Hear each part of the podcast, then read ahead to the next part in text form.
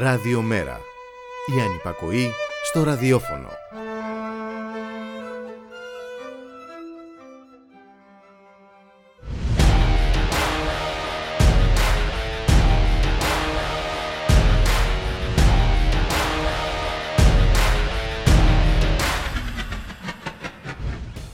Τα ωραία ανέμελα χρόνια του Πασόκ ήταν που πρώτο χρησιμοποιήθηκε ο όρος κοινωνικός αυτοματισμός. Ο κατάλληλος μηχανισμός ενεργοποίησης της αντιπαλότητας μεταξύ των κοινωνικών ομάδων για να μην ασχολούνται με αυτά που τις ενώνουν αλλά με αυτά που υποθετικά τις χωρίζουν. Και στο τέλος όλοι μαζί, χαμένοι, ανοχήρωτοι μπροστά σε κάθε κραδασμό. Και αυτό το λίγο λίγο των υποχωρήσεων με την επίκληση κάθε φορά υπαρκτών και ανύπαρκτων διλημάτων έχει οδηγήσει εργαζόμενους και συνταξιούχους λίγα βήματα πριν το κενό. Μια απεργία δεν είναι ένα χαμένο μεροκάματο, είναι ο μόνος υπαρκτός δρόμος για να κερδιθεί όσο γίνεται το χαμένο έδαφος όλων αυτών των χρόνων από τα μνημόνια μέχρι και σήμερα. Μέχρι το σήμερα του πολέμου, ενός πολέμου που κατά πως φαίνεται η Δύση δεν θέλει να τελειώσει, γιατί αν ήθελε, δεν θα γατζωνόταν από κάθε τι για να μην συνεχιστούν οι ειρηνευτικές συνομιλίες. 40 μέρες μετά την έναρξη του πολέμου στην Ουκρανία και αντί να συζητείται αποκλιμάκωση και πολιτική λύση, καλλιεργείται κλίμα επιμήκυνσης της σύγκρουσης με μια πυρηνική δύναμη. Και οι Ηνωμένες Πολιτείες είναι κυρίως αυτές που δεν δείχνουν να κόπτονται ιδιαίτερα για την ειρηνευτική διαδικασία. Θεωρούν προφανώς ότι η συγκυρία της ενισχύει και αποδυναμώνει τους αντιπάλους της και η φρίκη γιγαντώνεται, τα θύματα και οι πρόσφυγες πολλαπλασιάζονται, η φτώχεια μεγαλώνει, η ανασφάλεια σκαρφαλώνει στα ύψη και η ακροδεξιά καλπάζει.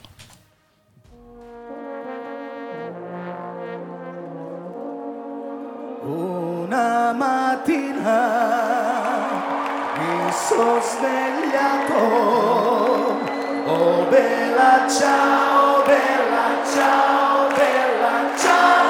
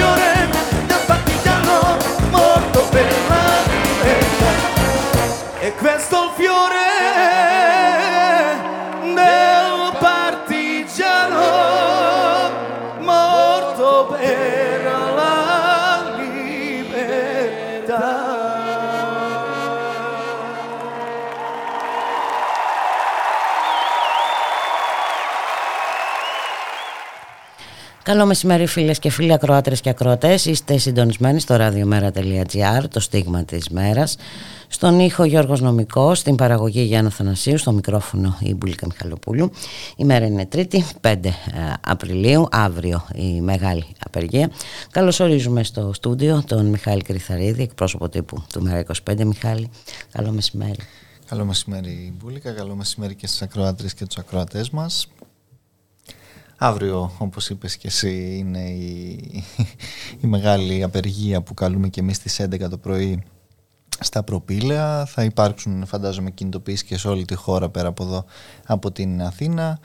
Ε, υπάρχει μια γενικότερη, θα λέγαμε, μαζική συμμετοχή, τουλάχιστον από τα όσα μέχρι στιγμής έχουν ε, εξαγγελθεί από διάφορους κλάδους και από διάφορες ε, κοινωνικές ομάδες γιατί πράγματι μπουλικα είναι πάρα πολλά τα, τα ζητήματα, είναι πάρα πολλά τα προβλήματα ε, μεγάλες ε, οι ανάγκες ε, και, τα, και τα αιτήματα και μια στάση από την πλευρά της κυβέρνησης που όταν δεν αδιαφορεί πλήρως για όλες αυτές τις ανάγκες και τα αιτήματα κατηγορεί την κοινωνία. Είδαμε τι, τι, τα όσα έλεγε χθες ο ανεκδίκητος υπουργός Εργασίας του, του κ. Μητσοτάκη, ο κ. Χατζηδάκης αναφορικά με τους ανέργους.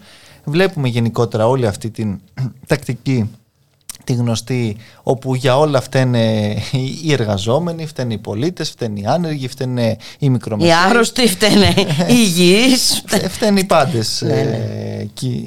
ε, ε, κοινώς και σε καμία περίπτωση βέβαια ε, δεν έχει καμία ευθύνη η κυβέρνηση για όλα αυτά. Βέβαια τα στοιχεία μπουλικα τα οποία βλέπουμε ακόμα και για τους μισθωτούς ε, να πούμε και επίσημα στοιχεία από το εργάνι έτσι όχι πράγματα που βγάζουμε από το κεφάλι μας είναι ότι το ένα και το 1 τρίτο των μισθωτών, των μη ανέργων, δεν θα μπω στα μαγειρέματα των ε, αριθμών των ανέργων, διότι και εκεί υπάρχουν πάρα πολλά ζητήματα, αλλά και το 1 τρίτο των μισθωτών διαβεί αυτή τη στιγμή με μικτές αποδοχές κάτω από 500 ευρώ το μήνα. Καταλαβαίνουμε αυτό πολύ καλά τι σημαίνει ε, ε, ε εκεί έξω με, με όσες ε, ανατιμήσεις υπάρχουν ε, στα, στα βασικά αγαθά με τους λογαριασμούς που έρχονται και που κανένας δεν μπορεί ε, να τους ε, πληρώσει με όλη αυτή την κατάσταση που επικρατεί. Και βεβαίως όλα αυτά δεν λύνονται ούτε με ημίμετρα ούτε με διακηρύξεις σαν αυτές που ακούμε και από τον ίδιο τον, τον Πρωθυπουργό και από τους υπουργούς του. Και σε καμία περίπτωση βέβαια δεν λύνονται και με την προσπάθεια να περάσουν τις ε, ευθύνες αυτές, να τις μεταφέρουν ε, στην ίδια την, την κοινωνία. Η κυβέρνηση είναι αυτή η οποία ευθύνεται που δεν απορροφά τους κραδασμούς, είναι αυτή η οποία εντείνει ουσιαστικά όλη αυτή την κατάσταση, επιδοτεί τα καρτέλ, τους ολιγάρχες και όλο αυτό το, το, το, το σύμπλεγμα το οποίο έχει στηθεί της ασχροκέρδειας το οποίο δεν αντιμετωπίζεται με επιδοτήσεις ουσιαστικά των ίδιων των υπερκερδών τους αλλά θέλει χτύπημα ε, στη ρίζα, θέλει να σπάσει αυτό το, ε, το καρτέλ για να μπορέσουν πραγματικά οι πολίτες να δουν μειώσεις στους λογαριασμούς τους που αυτό είναι που τους αφορά άμεσα έτσι και γιατί πολύ ναι. απλά αυτό, αυτό είναι το ένα. Ε, είναι ακριβώς το ένα από, από αυτά από τα, τα πολλά. Ναι. Γιατί θα ήθελα να προσθέσω σε όλα αυτά που έλεγες προηγουμένως και την ανυπαρξία κοινωνικών ε, δομών, ε, Μιχάλη.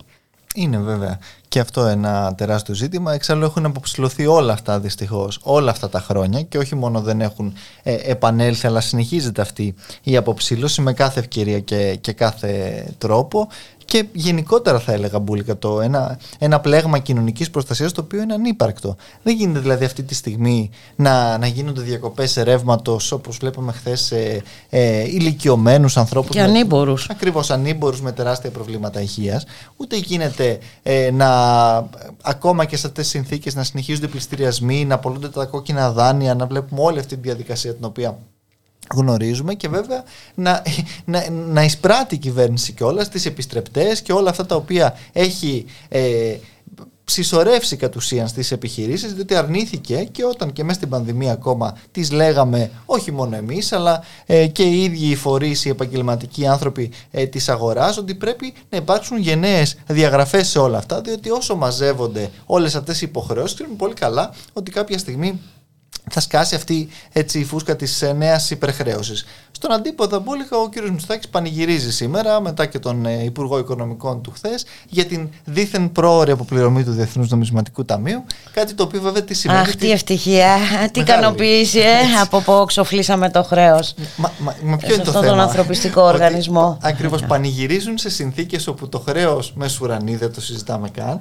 Το έλλειμμα το, δημόσιο, το δημοσιονομικό είναι και αυτό ε, σε, σε μια ε, κατάσταση και μετά την πανδημία βέβαια και με όλα όσα συνέβησαν ακόμα χειρότερη από αυτή με την οποία μπήκαμε σε όλη αυτή τη μνημονιακή διαδικασία και βέβαια το ότι αποπληρώνουν το Διεθνές Νομισματικό Ταμείο πολύ απλά σημαίνει ότι απλά τα παίρνουν από τη μία τσέπη του ESM, της, ε, των όσων χρωστάμε στην Ευρωπαϊκή ε, Ένωση, στην Ευρωπαϊκή Κεντρική Τράπεζα κτλ. Και, και τα βάζουν στην άλλη, αυτή του Διεθνούς Νομισματικού Ταμείου. Δηλαδή φεύγει το δουνουτού, τα υπόλοιπα συνεχίζουν να παραμένουν κανονικότατα με όλη την ε, γνωστή διαδικασία την οποία ξέρουμε και μάλιστα με ακόμα χειρότερες συνθήκες οικονομικές, δημοσιονομικές, συνθήκες δημοσίου και ιδιωτικού χρέους. Άρα εντάξει μιλάμε για ένα πυροτέχνημα βέβαια ε, του, του κυρίου Μητσοτάκη σαν αυτά που συνηθίζει βέβαια ε, να κάνει και αυτός και, και η κυβέρνησή του σε καμία περίπτωση δεν σημαίνει κάτι ουσιαστικό και πρακτικό για τους πολίτες εκεί έξω οι οποίοι δεν μπορούν να τα βγάλουν πέρα και ας θεωρεί ο κ. Μητσοτάκης ότι αποπληρώσαμε το, το, το, δούνο του και ότι από εδώ και πέρα λες και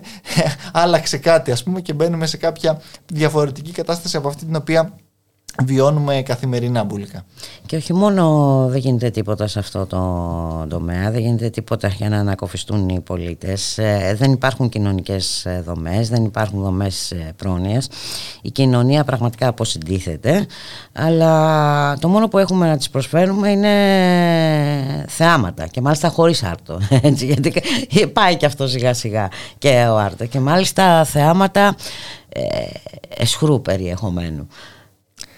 Έτσι ακριβώς είναι. Φρικτά θεάματα, τα οποία βέβαια κάποια να παράγουν με τεράστιο ζήλο ε, και προθυμία. Ε, αλλά αυτή είναι δυστυχώς πάντα η τακτική και το είδαμε και από την αρχή ακόμα αν θυμάσαι της ανάληψης της ε, εξουσίας από την Μητσοτάκης ΑΕ. Είναι και κάτι που επίσης διαχρονικά έχουμε δει δεν είναι και ε, τωρινό φαινόμενο. Απλά εντείνεται ναι, προφανώς. δεν είναι τωρινό φαινόμενο αλλά τώρα δηλαδή πραγματικά. Ναι ναι εντείνεται ακριβώς σε συνθήκες ακόμα μεγαλύτερης και ειλικρινά ας πούμε υποτίθεται ότι υπάρχει και ένα Σουρού. Έτσι. Ε, το οποίο ε, πραγματικά. Μεγάλη κουβέντα άνοιξες. Ε, με μεγάλη κουβέντα άνοιξα, αλλά τελικά γιατί να υπάρχουν αυτοί οι θεσμοί; Ήθελα να ξέρω Μιχάλη Κρυθαρίδη. Γιατί είναι ανεξάρτητες αρχές που από το Σύνταγμα υποτίθεται ότι επιτελούν ένα ρόλο. Εντάξει. Τώρα το τι κάνουν ακριβώς είναι ε, προφανώς ε, ανέκδοτο. Έτσι. Δεν νομίζω ότι υπάρχει κάποιος, έστω και, και, και ναι, ψηφοφόρος Νέας Δημοκρατίας, θα σου πω εγώ, ο οποίος πιστεύει ότι το ΕΣΟΥΡΟΥ κάνει καλά τη δουλειά του. Όπως αντίστοιχα, όχι μόνο το ΕΣΟΥΡΟΥ, η, η ΡΑΕ, η Ρυθμιστική Αρχή Ενέργεια, αυτή τη στιγμή θα πρέπει να πρωτοστατούσε με όλα αυτά τα οποία συμβαίνουν στην εσχροκέρδεια. Έτσι. Η Επιτροπή Ανταγωνισμού, αντίστοιχα, στα σούπερ μάρκετ. Πού είναι όλοι αυτοί, πουθενά. Γιατί πολύ απλά ε, είναι τόσο ανεξάρτητοι αυτοί, οι, οι ανεξάρτητες αυτές οι αρχές που ε, ακριβώς όταν είναι για τα διάφορα συμφέροντα, το έχουμε δει και στην ΑΔΕ αυτό επίσης, με την υποτίθεται ε, μάχη κατά της φοροδιαφυγής και όλα αυτά τα πολύ ωραία που ακούμε κατά καιρούς. Έχεις ακούσει εσύ να έχουν, να έχουν υπάρξει τίποτα φοβερές και τρομερές αποκαλύψεις, συλλήψεις ή δεν ξέρω και εγώ τι άλλο για τη φοροδιαφυγή, τίποτα. Διότι πολύ απλά μιλάμε για τα ίδια αφεντικά τα οποία έχει ο κύριος Μητσοτάκης και η κυβέρνησή του, είναι τα ίδια τα οποία και ε, στις αυτές τις ανεξάρτητες αρχές έχουν το πάνω χέρι, είναι τα ίδια τα οποία και με την Τρόικα μια χαρά τα βρίσκουν που και αυτοί σε μεγάλο βαθμό ελέγχει τις ανεξάρτητες αρχές. Άρα μιλάμε για μια ούτως ή άλλως ε, εκ των προτέρων ε, ανυπαρξία της οποιαδήποτε τέτοιας ε, προστασίας, ε, διότι είναι φτιαγμένες από την ίδια, αν θες, την, τη φύση τους, ε, απλώς να μεταθέτουν τις ευθύνες της κυβέρνησης. Η κυβέρνηση σου λέει ότι εγώ δεν ευθύνομαι για την ε, ρύθμιση της αγοράς ενέργειας, η ΡΑΕ. Η, η ΡΑΕ δεν κάνει τίποτα, στέλνει και κάτι πορίσματα στο Μαξίμου για τα έσχη τα οποία κάνουν αυτή τη στιγμή ιδιωτικές εταιρείες. Το Μαξίμου δεν κάνει τίποτα και δεν παρεμβαίνει στην ανεξάρτητη αρχή. Υπάρχει ανεξάρτητη αρχή. Δεν θέλουν να παρεμβάσει στην ανεξάρτητη αρχή. Υπάρχει ένας τέτοιος φαύλος κύκλος. Μια παράνοια πραγματικά και μια κοροϊδία βέβαια της ίδιας της κοινωνίας, η οποία βλέπει τους λογαριασμούς να φουσκώνουν. Μια κυβέρνηση η οποία δίθεν ε, λαμβάνει. Και παράλληλα βλέπει το Σεφερλί στην τηλεόραση ή, ή βλέπει το. το, το ε, την Πάτρα. Την, την Πάτρα, ναι, και πραγματικά ήταν. Ε, βλέπουμε τρομερές σκηνές ε, δηλαδή το, το, το, πόσο μεγάλη δύναμη της αστυνομίας ε, χρειάστηκε, χρειάστηκε χθες για να αποφευχθεί το λιντσάρισμα, ναι, ναι. Πράγμα, ναι, μεσαίωνας έτσι. Ε, και βέβαια μιας που λες μεγάλη δύναμη της αστυνομίας βλέπω και επίσκεψη που έκανε ο Υπουργός Υγείας ο κύριος Πλεύρης σε νοσοκομείο που επίσης βλέπω ότι χρειάστηκε μέχρι και όπια για να μπει ο Υπουργός Υγείας στο δημόσιο νοσοκομείο για να καταλάβουμε και λίγο πόσο πραγματικά η, η, οι πολιτικές τους αυτές ε, πόσο, πόση σχέση και πόση επαφή έχουν όντως με την, με την κοινωνία και πόσο δημοφιλής είναι εν πάση περιπτώσει όλη αυτή η τακτική. Προφανώς ε, δεν είναι από τους ανθρώπους που ρωτάνε στις δημοσκοπήσεις ε, μπουλικα και τα βλέπουν όλα πολύ ε, καλά και ανθυρά. Πάμε για ένα μουσικό διάλειμμα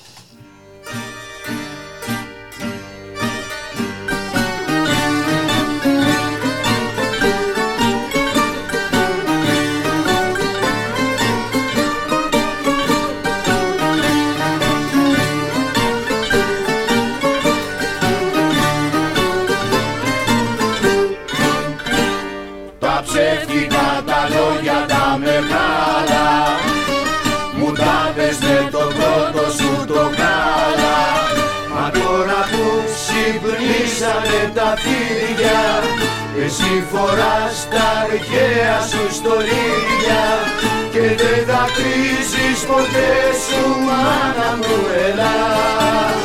Που τα παιδιά σου σκλάβους ξεπουλάς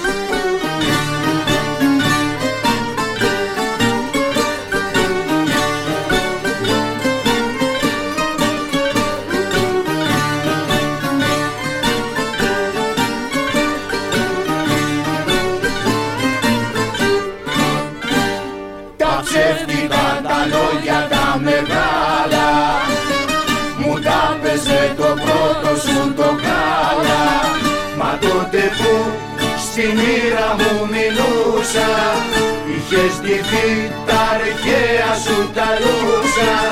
Και στο παζάρι με πήρες γύφτησα μαϊμού. Ελλάδα, Ελλάδα, μάνα του καημού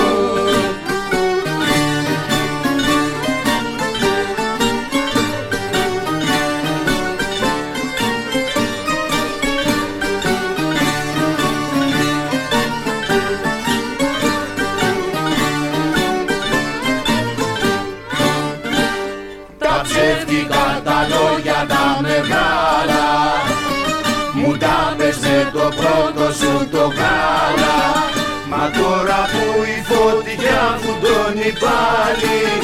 Εσύ κοιτάς τα αρχαία σου τα κάλλη Και στις αρένες του κόσμου μάνα μου ελάς. Το ίδιο ψέμα πάντα κουβαλάς.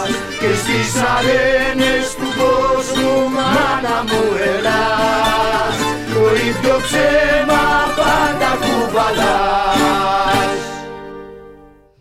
Ραδιομέρα.gr 12 και 19 πρώτα λεπτά. Ε, Μιχάλη Κρυθαρίδη από ό,τι φαίνεται η Δύση δεν θέλει τελικά η ειρήνευση. Ε, γιατί πραγματικά έχουν περάσει 40 μέρες από την ρωσική εισβολή στην Ουκρανία και δεν ακούγεται κουβέντα για συνέχιση των ειρηνευτικών διαδικασιών, για προσπάθεια απο... δεν, γίνεται, δεν βλέπω προσπάθειες αποκλιμάκωσης της ε, κρίσης, αντιθέτως βλέπω μια όξυνση.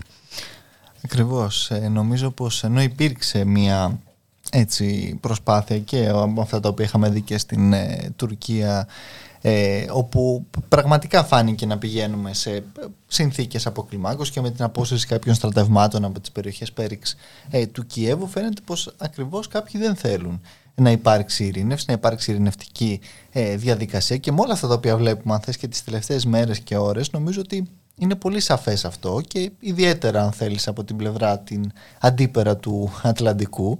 Ε, η οποία τρίβει τα χέρια της, ε, τρελά κέρδη. Ε, δουλειές, έχουν ανοίξει δουλειές. Ε, ακριβώς ε, διότι πραγματικά ο, ο, πόλεμος είναι ένα πολύ κερδοφόρο όπως φαίνεται. Ε, αντικείμενο δεν είναι η πρώτη φορά βέβαια που το βλέπουμε αυτό. Το έχουμε δει ε, πάρα πολλές φορές και πράγματι κάποιοι ε, τρίβουν τα χέρια τους και, και θέλουν μια παράταση μιας τέτοιας κατάστασης στο, στο διηνεκές κατά πώς φαίνεται. Και βέβαια εδώ να πούμε ότι πολλά ακούγονται και για διεθνή δικαστήρια και για όλα αυτά τα, ναι. τα, τα, τα, τα, γνωστά τα οποία έχουν βγει αυτές τις, ε, τις μέρες. πάντα. Α, ακριβώς. Ότι εδώ πράγματι θα, αν πρέπει ε, να δικαστεί και προφανώς έτσι, δεν υπάρχει πόλεμος χωρίς εγκλήματα πολέμου. Δηλαδή και αυτά τα οποία είδαμε... Είναι δυνατόν, μα ο πόλεμος από μόνος του σαν, α, είναι ακριβώς, έγκλημα. Ακριβώς. Διότι ε, βλέπουμε αυτά τα οποία είδαμε έτσι και στην Μπούτσα. Μπούτσα. Δεν ξέρω πώς. Εν πάση περιπτώσει. Δεν έχει Τουλάχιστον όσοι ξέρουν ε, ρωσικά και. Ναι, ε, γιατί, μπούτσα ναι, ονομάζεται. Ναι, ακριβώς. Εν πάση περιπτώσει δεν έχει. Ε, βλέπουμε ότι από τη μια αυτές τις φρικαλότητε, από την άλλη είχαμε, αν θυμάσαι, και τα βίντεο με τους Ουκρανούς στρατιώτες να πυροβολούν στα γόνατα των Ρώσων. Δηλαδή είναι μια τέτοια κατάσταση φρικτή. Έτσι, εξορισμού και εκ των πραγμάτων. Ναι, και εγώ δεν καταλαβαίνω γιατί είναι φρικτός ο ένας, ας πούμε, και ο άλλος δεν είναι είναι. Και, και πέρα από αυτό, Μπούλικα, εδώ θα πρέπει πράγματι. Και όχι μόνο αυτό. Εδώ η, η, η ρωσική πλευρά αρνείται ότι είναι η, η ναι. υπεύθυνη για την σφαγή στη Μπούτσα. Εντάξει, υπάρχει και, και υπάρχουν και αυτοί οι ισχυρισμοί πράγματι, αλλά εδώ ε, θα, θα, θα έπρεπε και ε, η άλλη, αν θέλεις, ε, πλευρά, η οποία ε, έχει κάνει μια σειρά από εγκλήματα πολέμου και αναφέρομαι εδώ στις, ε, στις Ηνωμένες Πολιτείες και ο κύριος Μπάιντεν κιόλας συγκεκριμένα ο οποίος θεωρεί ότι ήταν και δική του ιδέα ή ο ίδιος το έχει ομολογήσει για το Βελιγράδι και ο βομβαρδισμός και τα σχετικά. Η επέμβαση στην Ιουγκοσλαβία. Ναι, να δικαστούν όλα τα, τα εγκλήματα ναι. πολέμου, δεν διαφωνεί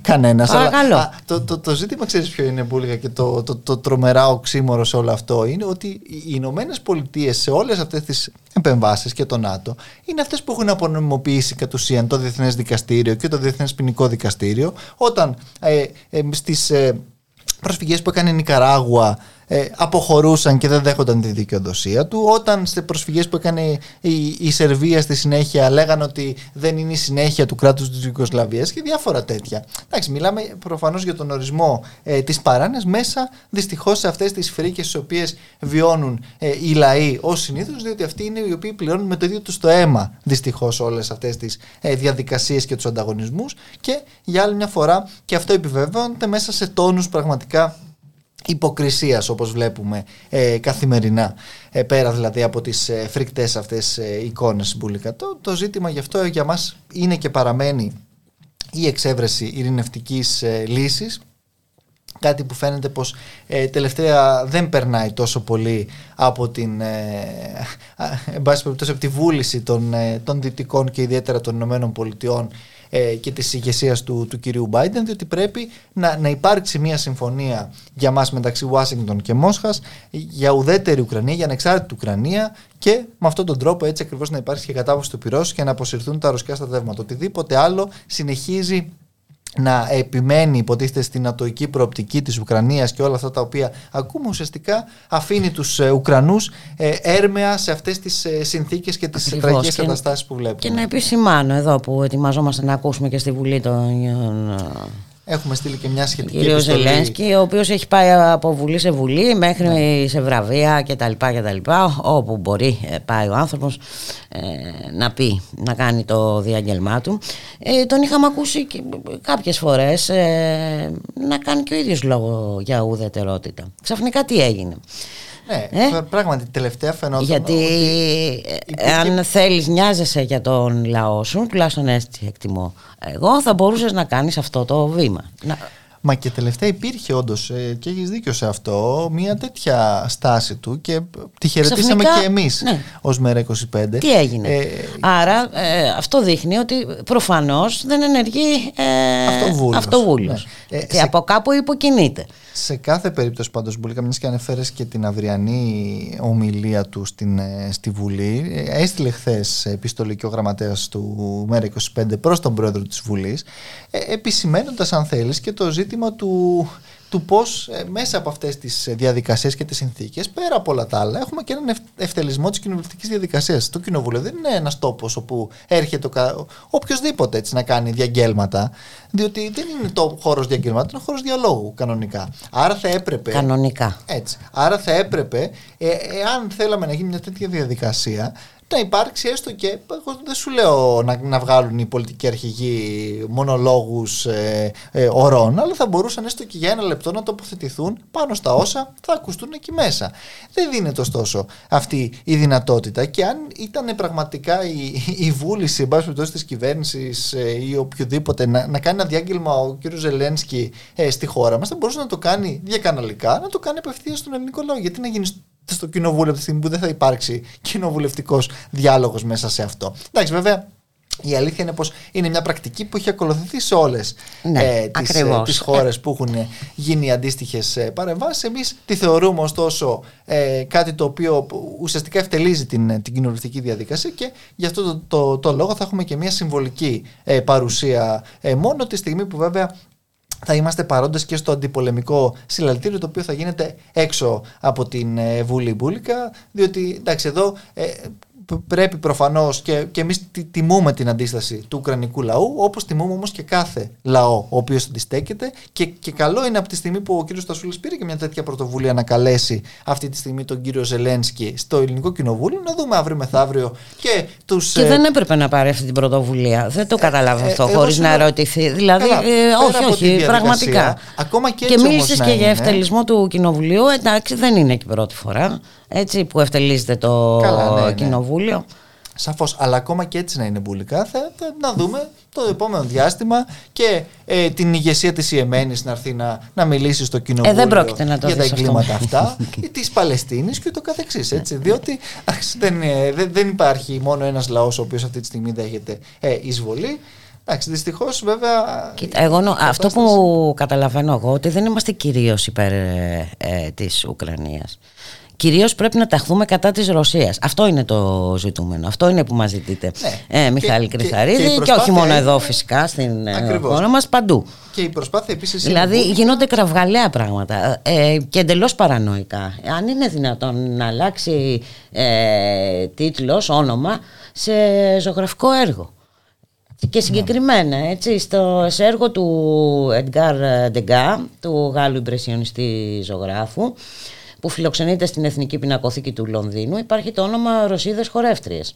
Η Εθνική Πινακοθήκη, αν είναι δυνατόν, άλλαξε το όνομα, τον τίτλο που είχε επιλέξει ο ζωγράφος και το ονόμασε Ουκρανές Χορεύτριες.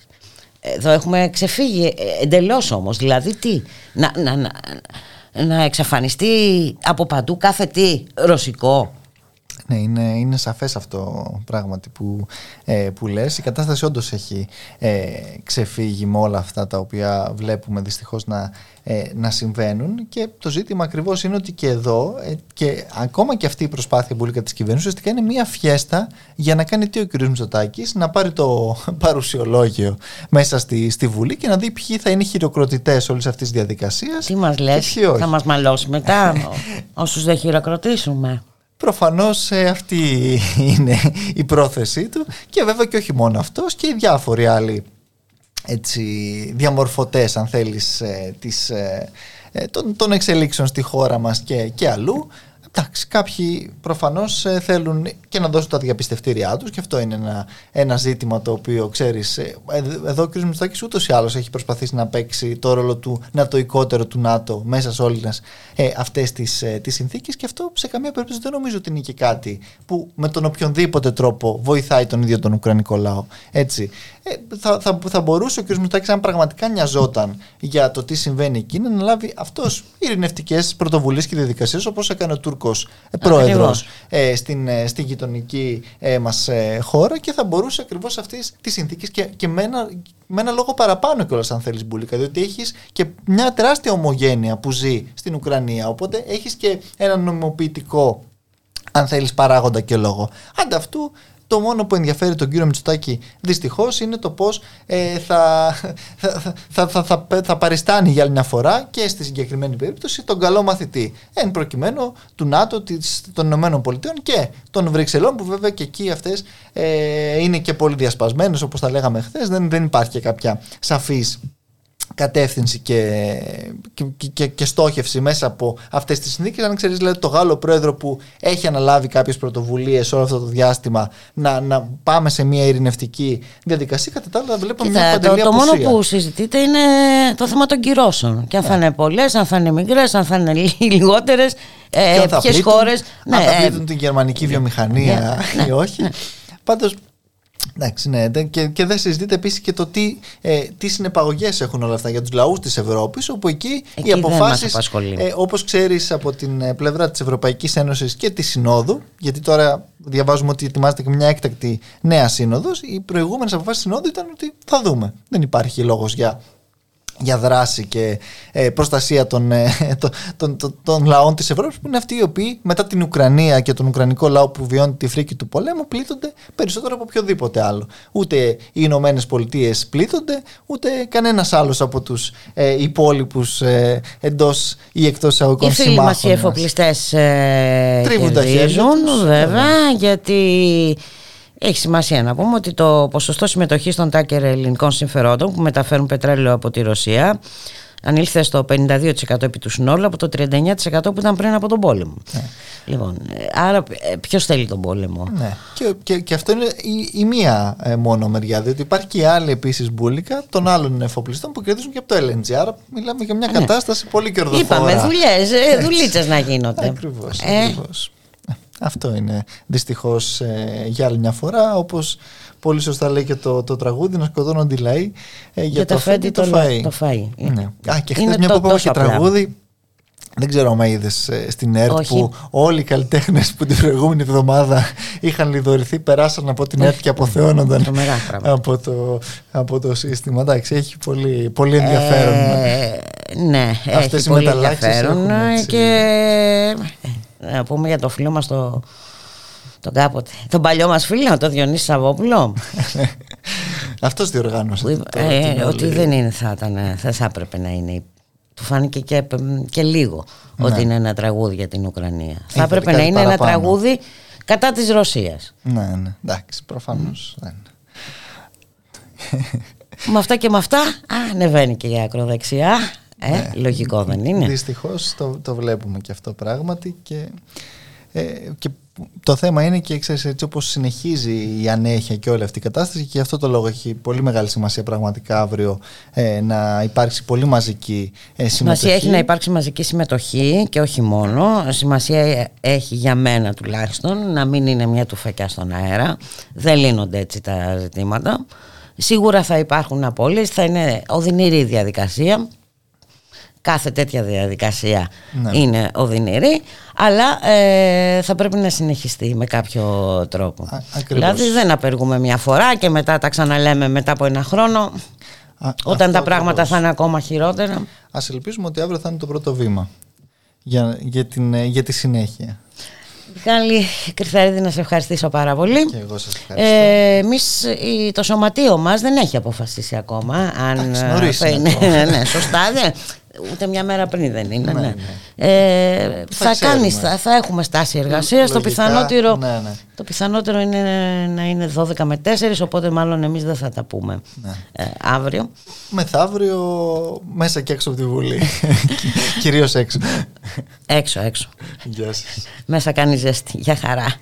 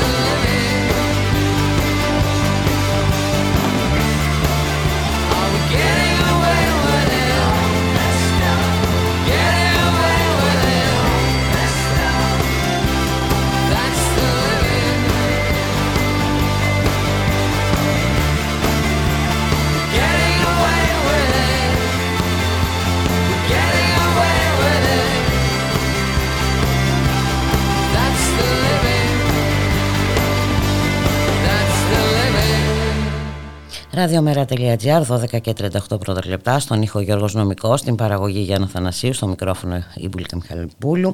Αύριο η απεργία ε, ενάντια ε, σε ακρίβεια και αντεργατικά μέτρα. Ε, τρία τα ραντεβού στην Αθήνα, στην Κλαθμόνο, στο Σύνταγμα και τα α, προπήλαια. Ε, τραμ, τρόλεϊ, μετρό δεν θα κυκλοφορήσουν.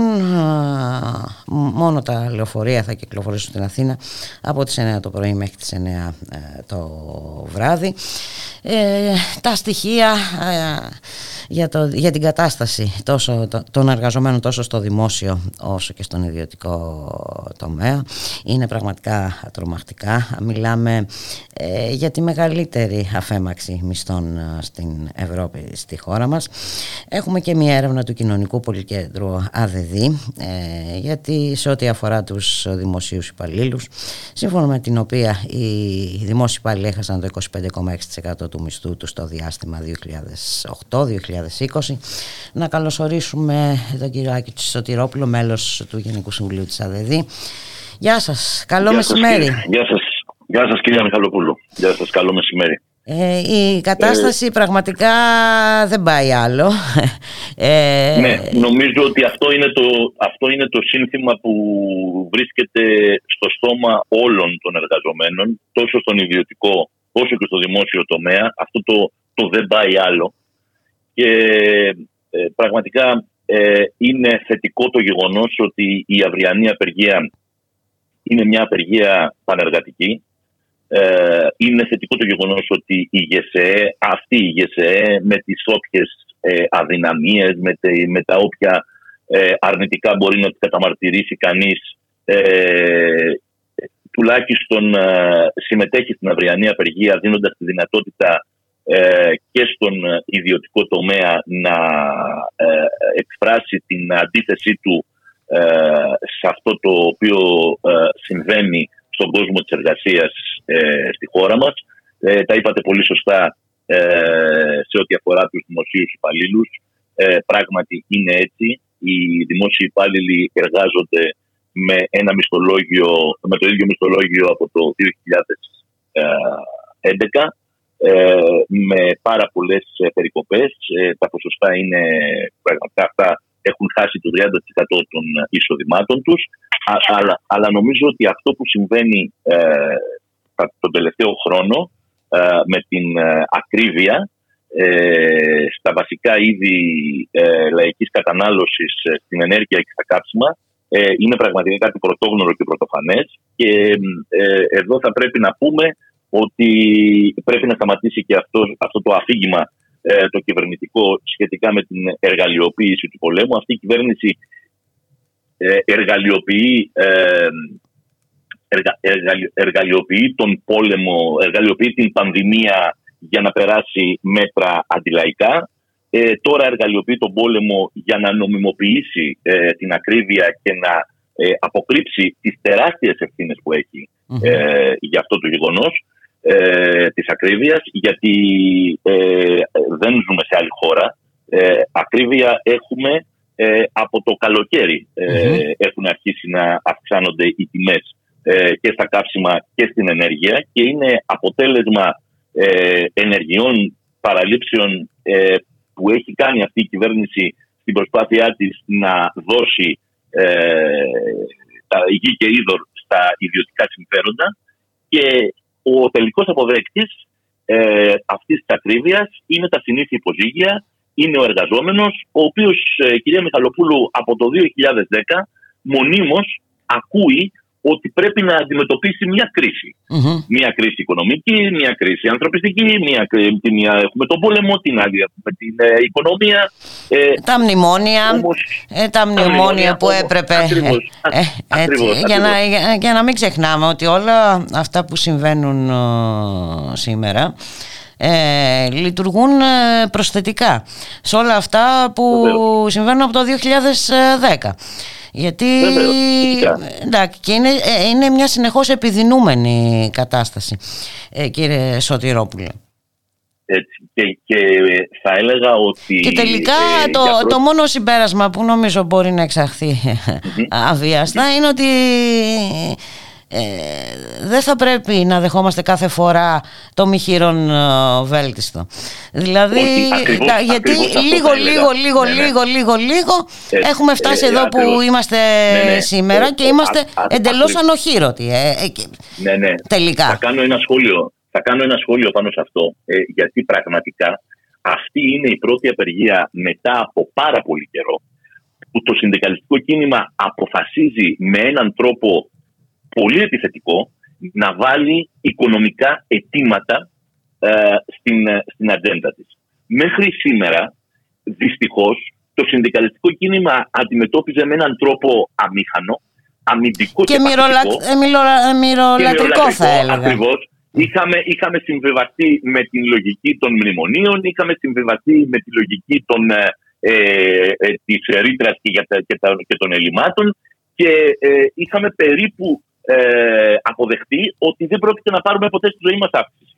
Για πρώτη φορά μπαίνει μπροστά το αίτημα, των, ε, το αίτημα της μισθολογικής, ε, των μισθολογικών αυξήσεων, τα αιτήματα τα οποία βάζει ε, αυτή η απεργία είναι απολύτως ρεαλιστικά, δηλαδή αυξήσεις στο ύψος του πληθωρισμού. Να Μμμ. θυμίσω ότι ο πληθωρισμός, κυρία Μεγαλοπούλου, τρέχει αυτή τη στιγμή με 10% και δεν ξέρουμε πού θα Πού σταματήσει. θα σταματήσει βέβαια. Ζητάμε, ζητά, ζητάει λοιπόν το, το συνδικαλιστικό κίνημα αυξήσει τουλάχιστον στο ύψος ε, του πληθωρισμού, ζητάει αύξηση του αφορολόγητου ε, στις ε, 12.000 ε, ευρώ, ζητάει κατάργηση της εισφοράς αλληλεγγύης, ξεπάγωμα ε, του, της ε, διετίας 16-17 που έχει ε, τραβήξει ένα ε, σημαντικό ποσό από τους ε, μισθούς και βέβαια επαναφορά στο δημόσιο του 10 και στις ε, συντάξεις του 13ου και του 14ου μισθου Είναι απολύτως ρεαλιστικά ε, αιτήματα και ε, προφανώς θα πρέπει να ε, συμπληρωθούν και με ε, συγκεκριμένα μέτρα που θα αφορούν τη μείωση των τιμών ε, στα καύσιμα και στην ενέργεια με την ε, κατάργηση ε, είτε του ειδικού φόρου κατανάλωσης είτε του φόρου προστιθέμενης αξίας διότι πραγματικά δεν πάει άλλο. Δεν μπορεί να αντέξει το λαϊκό νοικοκυριό ε, ε, αυτή την κατάσταση. Και θεωρούμε ότι γι' αυτό το λόγο αύριο πρέπει να πλημμυρίσουν οι πόλεις της Ελλάδας ε, με εργαζόμενους για να δηλωθεί με κάθε τρόπο αυτή η, η, η, ε, α- αυτό το σύνθημα το δεν πάει άλλο και να μπορέσει να πάρει η κυβέρνηση ένα ηχηρό μήνυμα. Δεν γίνεται να συνεχιστεί αυτή η κατάσταση. Όλοι αυτοί λοιπόν οι οποίοι δεν ε, έχουν κανένα συμφέρον από αυτή την πολιτική, όλοι αυτοί που δεν ανήκουν σε αυτές τις κλίκες και σε αυτές τις ομάδες και σε αυτά τα γκρουπ που λιμένονται το δημόσιο και που λιμένονται ε, τα, τα μεγάλα κέρδη ε, και τον ιδιωτικό τομέα. Είναι η χαρακτηριστικό εργατική αυτό τάξη- που γίνεται με τους παρόχους ενέργειας. Ε, μιλάμε για προφανώς. τρομερά κέρδη. Ε, Όλοι λοιπόν, όλοι λοιπόν αυτοί που δεν έχουν τίποτα κοινό με όλες, με όλ, με όλες αυτές τις μειοψηφίες θα πρέπει να πλημμυρίσουν αύριο τους δρόμους της, ε, της Ελλάδας ε, να είναι παρόντες και παρούσες σε όλα τα, συλλα- τα, τα συλλαλητήρια που θα γίνουν στις μεγάλες πόλεις και να πρωτοφωνάξουν ότι δεν πάει άλλο και διεκδικούμε ε, να μπορούμε να ζούμε με αξιοπρέπεια από το μισθό μας.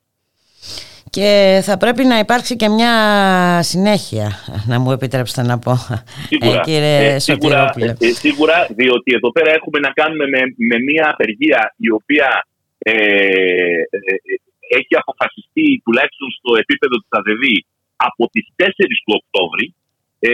Ε, η ΑΔΕΒ φέτος ε, δεν έκανε ούτε την καθιερωμένη απεργία του προϋπολογισμού και φτάσαμε στον Απρίλιο 10 μήνες έχουν μεσολαβήσει η κυρία Νικαλοπούλου από την τελευταία απεργία του Ιουνίου ε, για να μπορέσει να ξανακάνει ε, απεργία. Σίγουρα, σίγουρα πρέπει να είναι το πρώτο βήμα και σίγουρα πρέπει να υπάρχει κλιμάκωση γιατί, κοιτάξτε, ε, η, η ακρίβεια και οι μισθολογικές διεκδικήσεις δεν θα πρέπει να ε, αποκρύψουν ε, από το τοπίο ε, ένα άλλο εμβληματικό ε, ε, σ- στοιχείο της ε, κυβερνητικής πολιτικής που κι αν ακόμα δεν υπήρχε κανένα μισθολογικό αίτημα και αν ακόμα δεν υπήρχε κανένα άλλο πρόβλημα και μόνο ο νόμος Χατζηδάκη θα διεκδικούσε όχι μία αλλά πολύ περισσότερες απεργίες. Εδώ έχουμε να κάνουμε Τον με οποίο ένα- το βρίσκουμε και συνεχώς μπροστά μας. τον βρίσκουμε και συνεχώς μπροστά μας και θα τον βρίσκουμε και συνεχώς μπροστά μας. Και αν θέλουμε ε, και στα επόμενα χρόνια να μιλάμε με όρους συνδικαλιστικού κινήματος, να μιλάμε για κινητοποιήσεις, να μιλάμε για απεργίες, να μιλάμε για συνδικαλιστικές διαδικασίες, θα πρέπει το γρηγορότερο δυνατόν αυτός ο νόμος να ανατραπεί.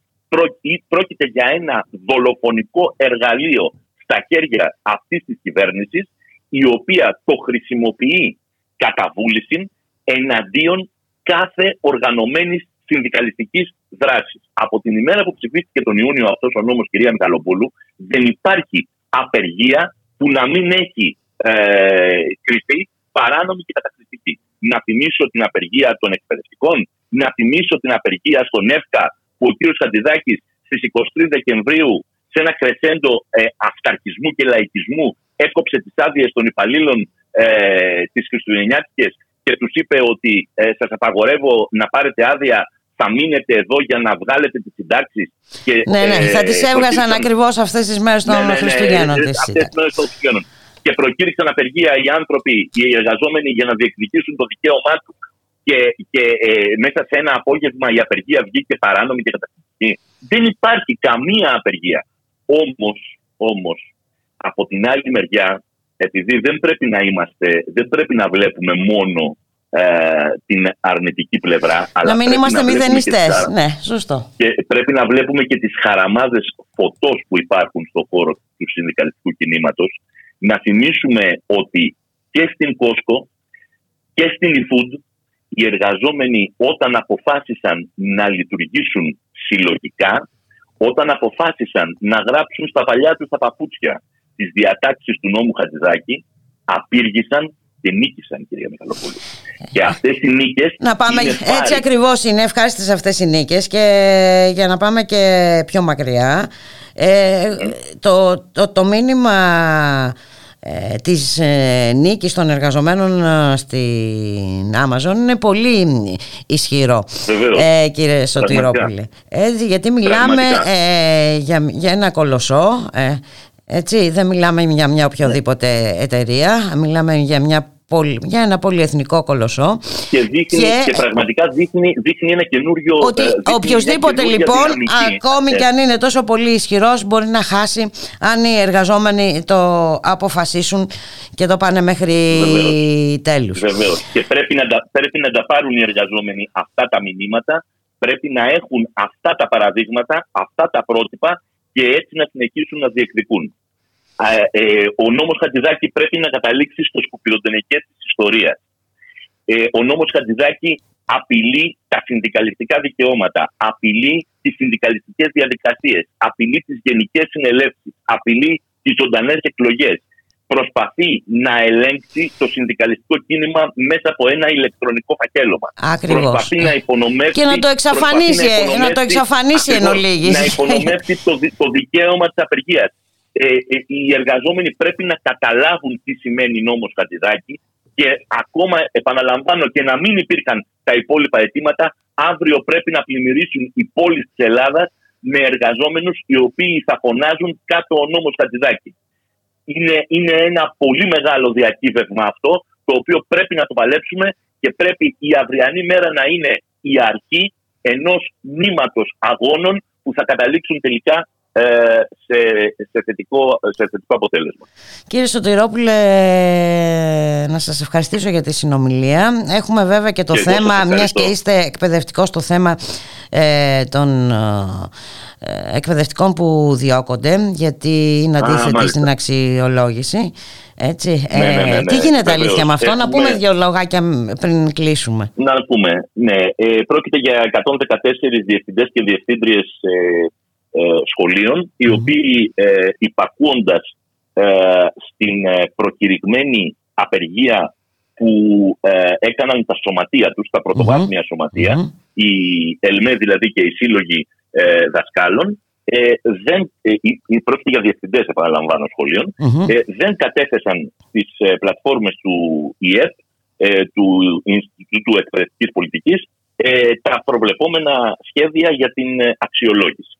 Έτσι, ε, εδώ πρέπει να πούμε εδώ, για να, ξέ, να ακούει ο κόσμος και να καταλαβαίνει, ότι ε, αφού η απεργία ε, των ε, ομοσπονδιών της ΟΛΜΕ και της ΔΟΕ κρίθηκε ε, παράνομη και με τις διάφορες μεθοδεύσεις ε, των συνδικαλιστικών παρατάξεων της, ε, του κυβερνητικού συνδικαλισμού ε, ουσιαστικά ξεπουλήθηκε αυτός ο αγώνας Μμμ. ορισμένα σωματεία που μπορούσαν και είχαν τους ε, α- ανάλογους ε, συσχετισμούς Μμμ. προκήρυξαν από μόνα τους απεργία αποχή αμε- ακολουθώντας απολύτως τις, ε, τις νόμιμες ε, διατάξεις απευθύνθηκαν σε δικηγόρους, έκαναν εξώδικα, ενημέρωσαν το Υπουργείο όπως προβλεπόταν και το Υπουργείο δεν θεώρησε ε, ίσως ε, αναγκαίο να προσφύγει στο δικαστήριο.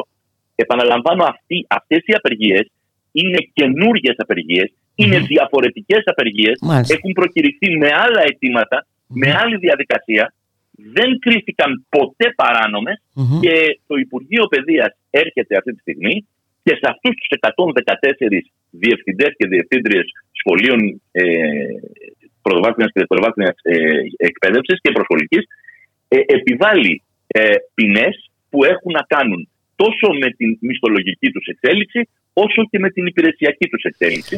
Μάλιστα. Ε, ο- οδηγούμενη, οδηγούμενο, οδηγούμενη πολιτική ηγεσία του Υπουργείου Παιδείας σε ένα κρεσέντο αυταρχισμού αλλά και, αλλά και ε, εντελώς παράνομης διαχείρισης αυτής της κατάστασης δεδομένου επαναλαμβάνω ότι ποινικοποιείται το δικαίωμα στην απεργία και, συ- και βγαίνει χθες η, η αρμόδια υφυπουργός, η κυρία Μακρύ και λέει ότι όσοι ε, από ιδεολογική αιμονή παραβιάζουν τους νόμους θα τιμωρηθούν. Και Μάλιστα. τις, λέ- τις απαντάμε λοιπόν και εμείς ότι καλό είναι να κοιτάξει τον καθρέφτη διότι η ιδεολογική αιμονή της πολιτικής ηγεσίας του Υπουργείου Παιδείας οδηγεί στην επιβολή των συγκεκριμένων ποινών και εκείνοι παρανομούν πρώτοι αμφισβητώντας το συνταγματικά κατοχυρωμένο δικαίωμα στην απεργία.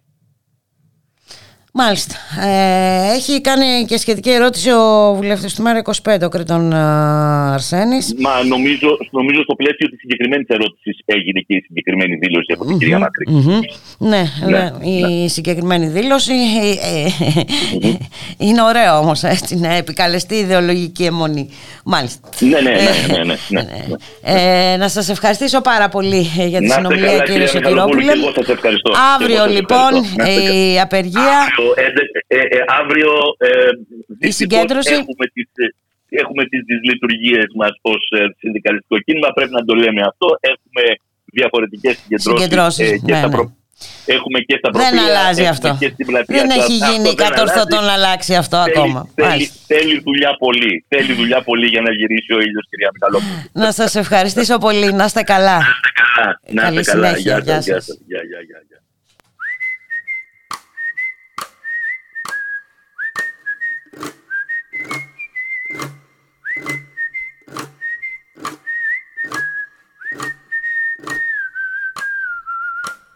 Ένα μικρό, μικρό ποδήλατο και ένα μικρό, μικρό παιδί.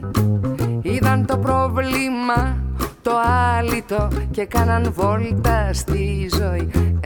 Ένα μικρό, μικρό ποδήλατο και ένα μικρό, μικρό παιδί. Είδαν το πρόβλημα το άλυτο και κάναν βόλτα στη ζωή. Δεν είναι δράκος, δεν είναι γίγαντας Δεν είναι τίποτα καλέ τρομακτικό. Είναι ό,τι είναι και αυτό που είναι. Δεν το γνωρίζω ούτε εγώ. Ένα μικρό, μικρό ποδήλατο Και ένα μικρό, μικρό παιδί.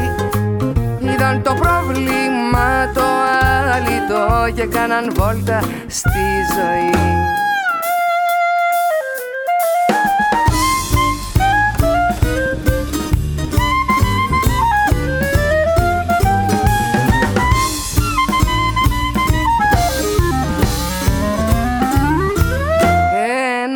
μικρό, μικρό ποδήλατο και ένα μικρό, μικρό παιδί.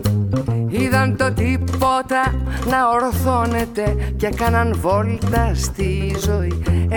Ένα μικρό, μικρό ποδήλατο και ένα μικρό, μικρό παιδί. Είδαν το τίποτα να ορθώνεται και κάναν βόλτα στη ζωή δεν είναι δράκος, δεν είναι γίγαντας Δεν είναι τίποτα καλέ τρομακτικό. Είναι ό,τι είναι και αυτό που είναι. Δεν το γνωρίζω ούτε εγώ. Δεν είναι δράκος, δεν είναι γίγαντας Δεν είναι τίποτα καλέ τρομακτικό. Είναι ό,τι είναι και αυτό που είναι. Δεν το γνωρίζω ούτε εγώ.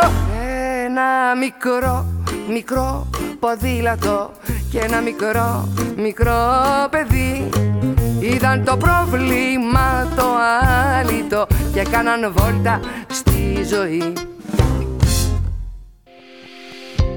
Μπορείτε να ακούτε όλες τις εκπομπές στο κανάλι του Ραδιομέρα, στο YouTube και στο Spotify. Επικοινωνείτε μαζί μας στο mail info παπάκι radiomera.gr καθώς και στο chat του σταθμού.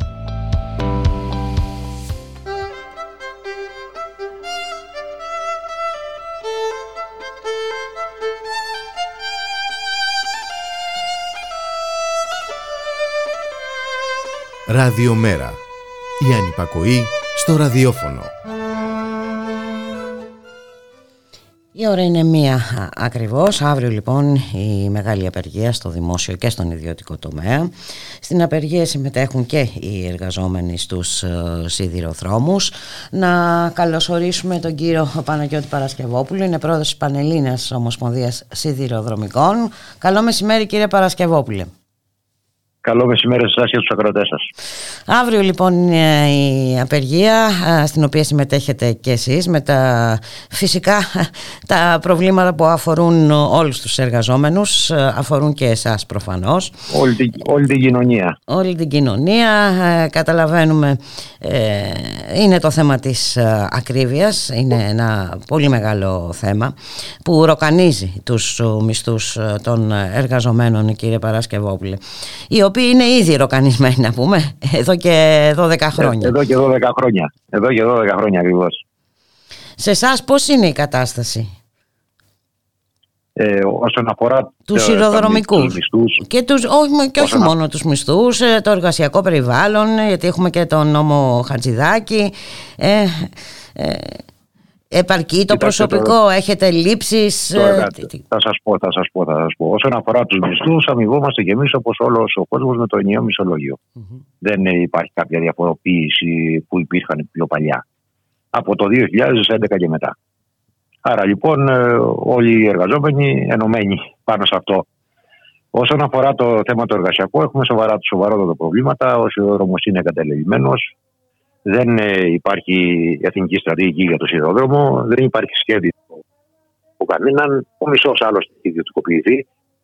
Η μεταφορική εταιρεία η, που είχε το μονοπόλιο εδώ στην Ελλάδα έχει ιδιωτικοποιηθεί στο Ιταλικό δημόσιο, mm-hmm. στην Τρενιτάλια. Και είδαμε το και τα προβλήματα, και... αναφέρομαι στην ε, κακοκαιρία, τα, προ... τα προβλήματα που ναι, δημιουργήθηκαν. Ναι, ναι, θα σας πω, θα σας πω. Το ίδιο και η τεχνική βάση που είχαμε για τη συντήρηση του τροχαίου υλικού και αυτή έχει ιδιωτικοποιηθεί ξανά στην ίδια εταιρεία στην Τρενιτάλια.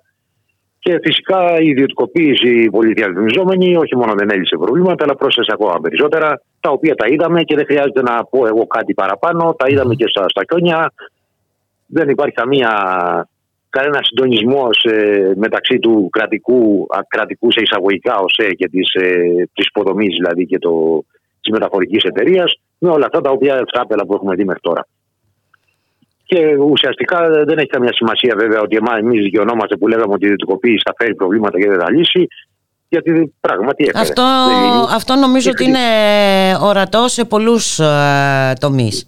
Ε, δεν υπάρχει. Και φυσικά δεν και στο θέμα της ενέργειας, uh, κύριε Παρασκευόπουλο. Θα σας πω, να πω για το σιδηρόδρομο όσον αφορά το, το θέμα των, του προσωπικού. Το προσωπικό είναι, ε, απομειώνεται κάθε μέρα. Έχουμε ένα οργανόγραμμα το οποίο θα μου πείτε πολλές φορές το οργανόγραμμα είναι και λίγο υπερβολικό. Ναι, πράγματι, εγώ μπορεί να πω ότι που δεν ήταν υπερβολικό, γιατί αυτό είχε έρθει με την, ε, με την απειλή της Τρόικας τότε. Προβλέπει 2.100 θέσεις και είμαστε 820. Πώς ακούτε αυτό, Πώς μπορεί να κάνουν 820 τη δουλειά 2.100. Ε, δεν είναι αδύνατον.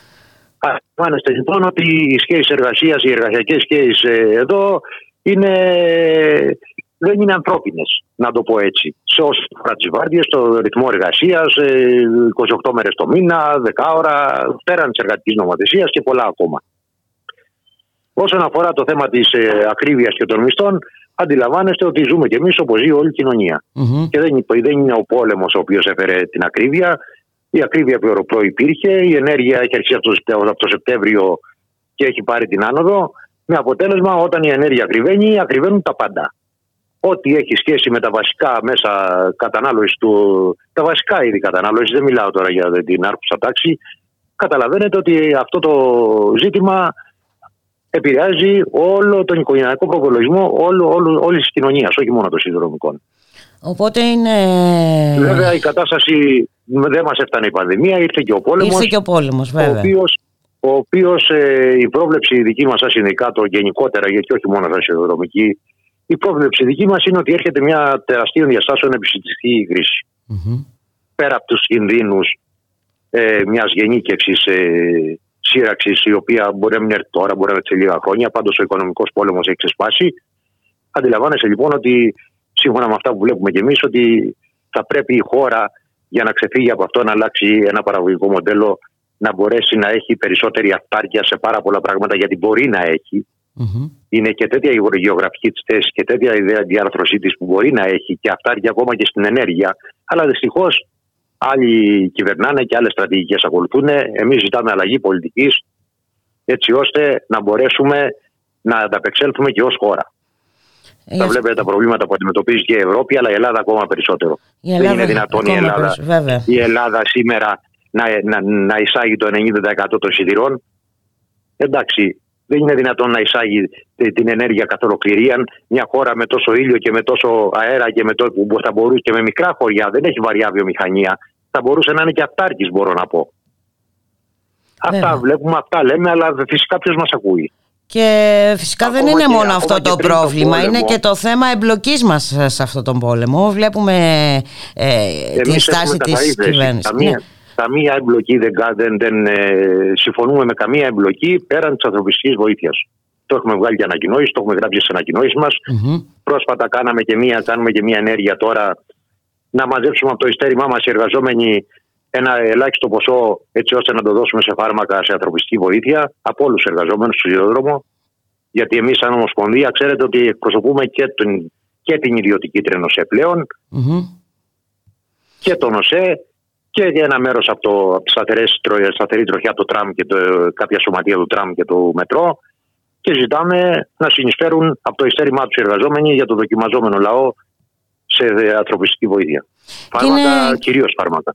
Και έχουμε και μια σημαντική θα τη χαρακτήριζα ε, κίνηση από τους εργαζόμενους της ε, Τρένοσέ, έτσι, οι οποίοι αρνούνται να συνδράμουν στη μεταφορά ανατοικών ε, αρμάτων.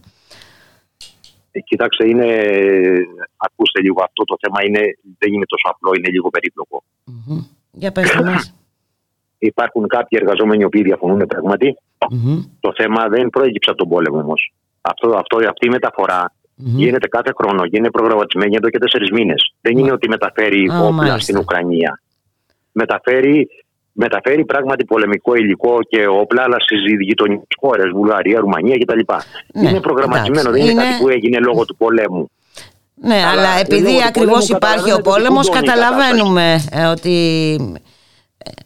Εντάξει, τώρα με ρωτάτε για μια γενικότερη πολιτική, η οποία θεωρώ ότι όλη η Δύση έχει κάνει ένα τεράστιο, τεράστιο λάθος όσον αφορά την αντιμετώπιση της με την άλλη υπερδύναμη της Ρωσία.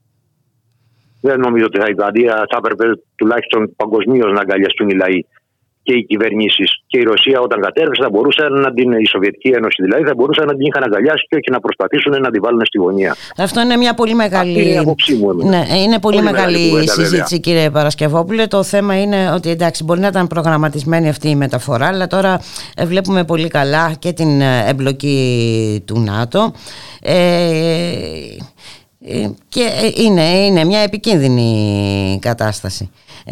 Ε, έτσι κι Εντάξει, δεν- αλλιώς κύριε κοιτάξτε, δεν, είναι- δεν, Παρασκευόπουλε. είναι, δεν είναι κακό αυτό. Η χώρα μας μετά τον πόλεμο, το, το, το δεύτερο παγκόσμιο πόλεμο, ακολούθησε μια στρατηγική που την ακολούθησαν όλες οι κυβερνήσεις μέχρι σήμερα, η οποία έλεγε ότι εγώ είμαι υπέρ της ειρήνης, είμαι στην αυτοδιάθεση των λαών, Μμμ. στην αλληλεγγύη των λαών. Και έτσι πορευτήκαμε, δεν στείλαμε πουθενά ποτέ όπλα. Μμμ. Ήταν η πρώτη φορά που, είναι η πρώτη φορά που στείλαμε έστω και αυτά τα, τα λίγα τα οποία τα, είχαν μια δικαιολογία ότι ήταν κατεσκεμμένα, αλλά Μάλιστα. δεν υπάρχει δικαιολογία κατά εμέ. Κατά εμάς δηλαδή. Εμείς δεν συμφωνούμε σαν συνδικάτο και σαν εργαζόμενοι και σαν λαός θεωρώ δεν συμφωνούμε. Δεν θέλουμε καμία εμπλοκή στον πόλεμο. Από καμία πλευρά. Τους Κύριε, πολέμου, τους πολέμους τους αποφασίζουν τα οικονομικά συμφέροντα, δεν τους αποφασίζουν το λαό- οι, οι λαοί. Οι λαοί τι πληρώνουν τους πολέμους. Ε, πάντα Και με εμάς- οι- πληρώνουν οι και με- λαοί και με- οι οποίοι ε, αντιμετωπίζουν και τα επακόλουθα α, του πολέμου. Έτσι, ε, όπως φυσικά, αυτό που και να λέγατε μην ξεχνάμε νωρίτερα. Ε, ε, Ακόμα και οι- οι την στρατιώτες επιστημιστική λαός είναι κρίση, έτσι. Την ενεργειακή κρίση, ο- η οποία βέβαια προϋπήρχε ε, σε ό,τι μας αφορά, αλλά ε, θα επιδεινωθούν ακόμη περισσότερο ε, τα πράγματα και όσο συνεχίζεται βέβαια ο πόλεμος ε, στην Ουκρανία. Οπότε έχει πολύ μεγάλη σημασία η αυριανή ε, απεργιακή ε, κινητοποίηση κύριε Παρασκευόπουλε. Βέβαια, βρισκόμαστε σε μια καμπή στην οποία ε, θα πρέπει να αντιμετωπιστεί η, καταρχάς η ακρίβεια. Δεν μπορεί να υπάρχουν τόσο. ε, ε, και βέβαια θα υπάρχουν όταν δεν έχεις αυτάρκεια. Γι' αυτό έβαλα από την αρχή την παραγωγική ανασυγκρότηση. Μμμ. Όταν δεν έχεις αυτάρκεια θα υπάρχουν κερδο, κερδοσκοπικά παιχνίδια. Γιατί αυτά άρχισαν από το Σεπτέμβριο, πριν τον πολεμο Πόσο περισσότερο τώρα που η κατάσταση επιδεινώνεται. Και επιδεινώνεται ραγδαίως. Οπότε... Σε όλα τα επίπεδα και κυρίως, και κυρίως στο οικονομικό. Άρα λοιπόν και με τα εργασιακά μας δικαιώματα τα οποία τα έχουν κατασπαράξει ουσιαστικά εδώ και 12 χρόνια, δεν έχουν αφήσει τίποτα. Ε, εντάξει, και Συνδικάτο τη, δεν υπάρχει. και τη χαριστική βολή έδωσε το νομοσχέδιο Χατζηδάκη. Ο Χατζηδάκη. Ε, βέβαια. Μας έκανε πολιτιστικού συλλόγους, να μην μπορούμε να παρέμβουμε πουθενά. Οποιαδήποτε ώρα το να είσαι συνδικαλιστής θα πρέπει να κινδυνεύεις να πας και φυλακή δηλαδή. Ε, Εντάξει, είναι, είναι πράγματα τα οποία κάποια στιγμή όμως και σε άλλες χώρες, ακούστε να δείτε στην Ισπανία παραδείγματος χάρη, ο, και εκεί δεν είχαν μνημόνιο, αλλά εφαρμόσανε περίπου τα ίδια μέτρα με εμάς για να μην έχουν μνημόνιο. Και πριν από δύο χρόνια, νομίζω, κάτσανε τα- τα συνδικάτα μαζί με την κυβέρνηση και με όλους και επαναφέρανε τις εργασιακές σχέσεις. Μμμ. Με, με, με σκληρή διαπραγμάτευση βέβαια, δεν ήταν εύκολο, αλλά επαναφέραν αρκετά πράγματα και κάνανε και υποχωρήσεις. Εδώ όμως δεν φαίνεται να υπάρχει μια τέτοια διάθεση από πουθενά. Μακάρι να υπάρξει. Και πόσο περισσότερο αυτό το επιδεινώνει ο πόλεμος τώρα. Ε, πρέπει να το αποφασίσουν πρωτίστως οι εργαζόμενοι συλλογικά και οργανωμένα κύριε Παρασκευόπουλη. Ε, οπότε και το μήνυμα το αυριανό πρέπει να είναι ισχυρό για να, για να ακουστεί. Να σας ευχαριστήσω πάρα πολύ, να είστε καλά. Και εγώ να σας ευχαριστήσω για την ευκαιρία που μου δώσατε για, αυτό το, για, για αυτή τη συνέντευξη να πω δύο κουβέντες. Και εγώ, σαν ένας άνθρωπος ε, της κοινωνίας και του λαού, δηλαδή. σαν εργαζόμενος, σαν μέλος αυτής της κοινωνίας και βέβαια ε, μιας κοινωνίας που πλήττεται ε, πανταχώθεν. Να σας ευχαριστήσω πολύ, να είστε καλά κύριε Παρασκευόπουλε. Και εγώ σας ευχαριστώ. Γεια σας. Καλό μεσημέρι. Γεια σας. Γεια σας, γεια σας.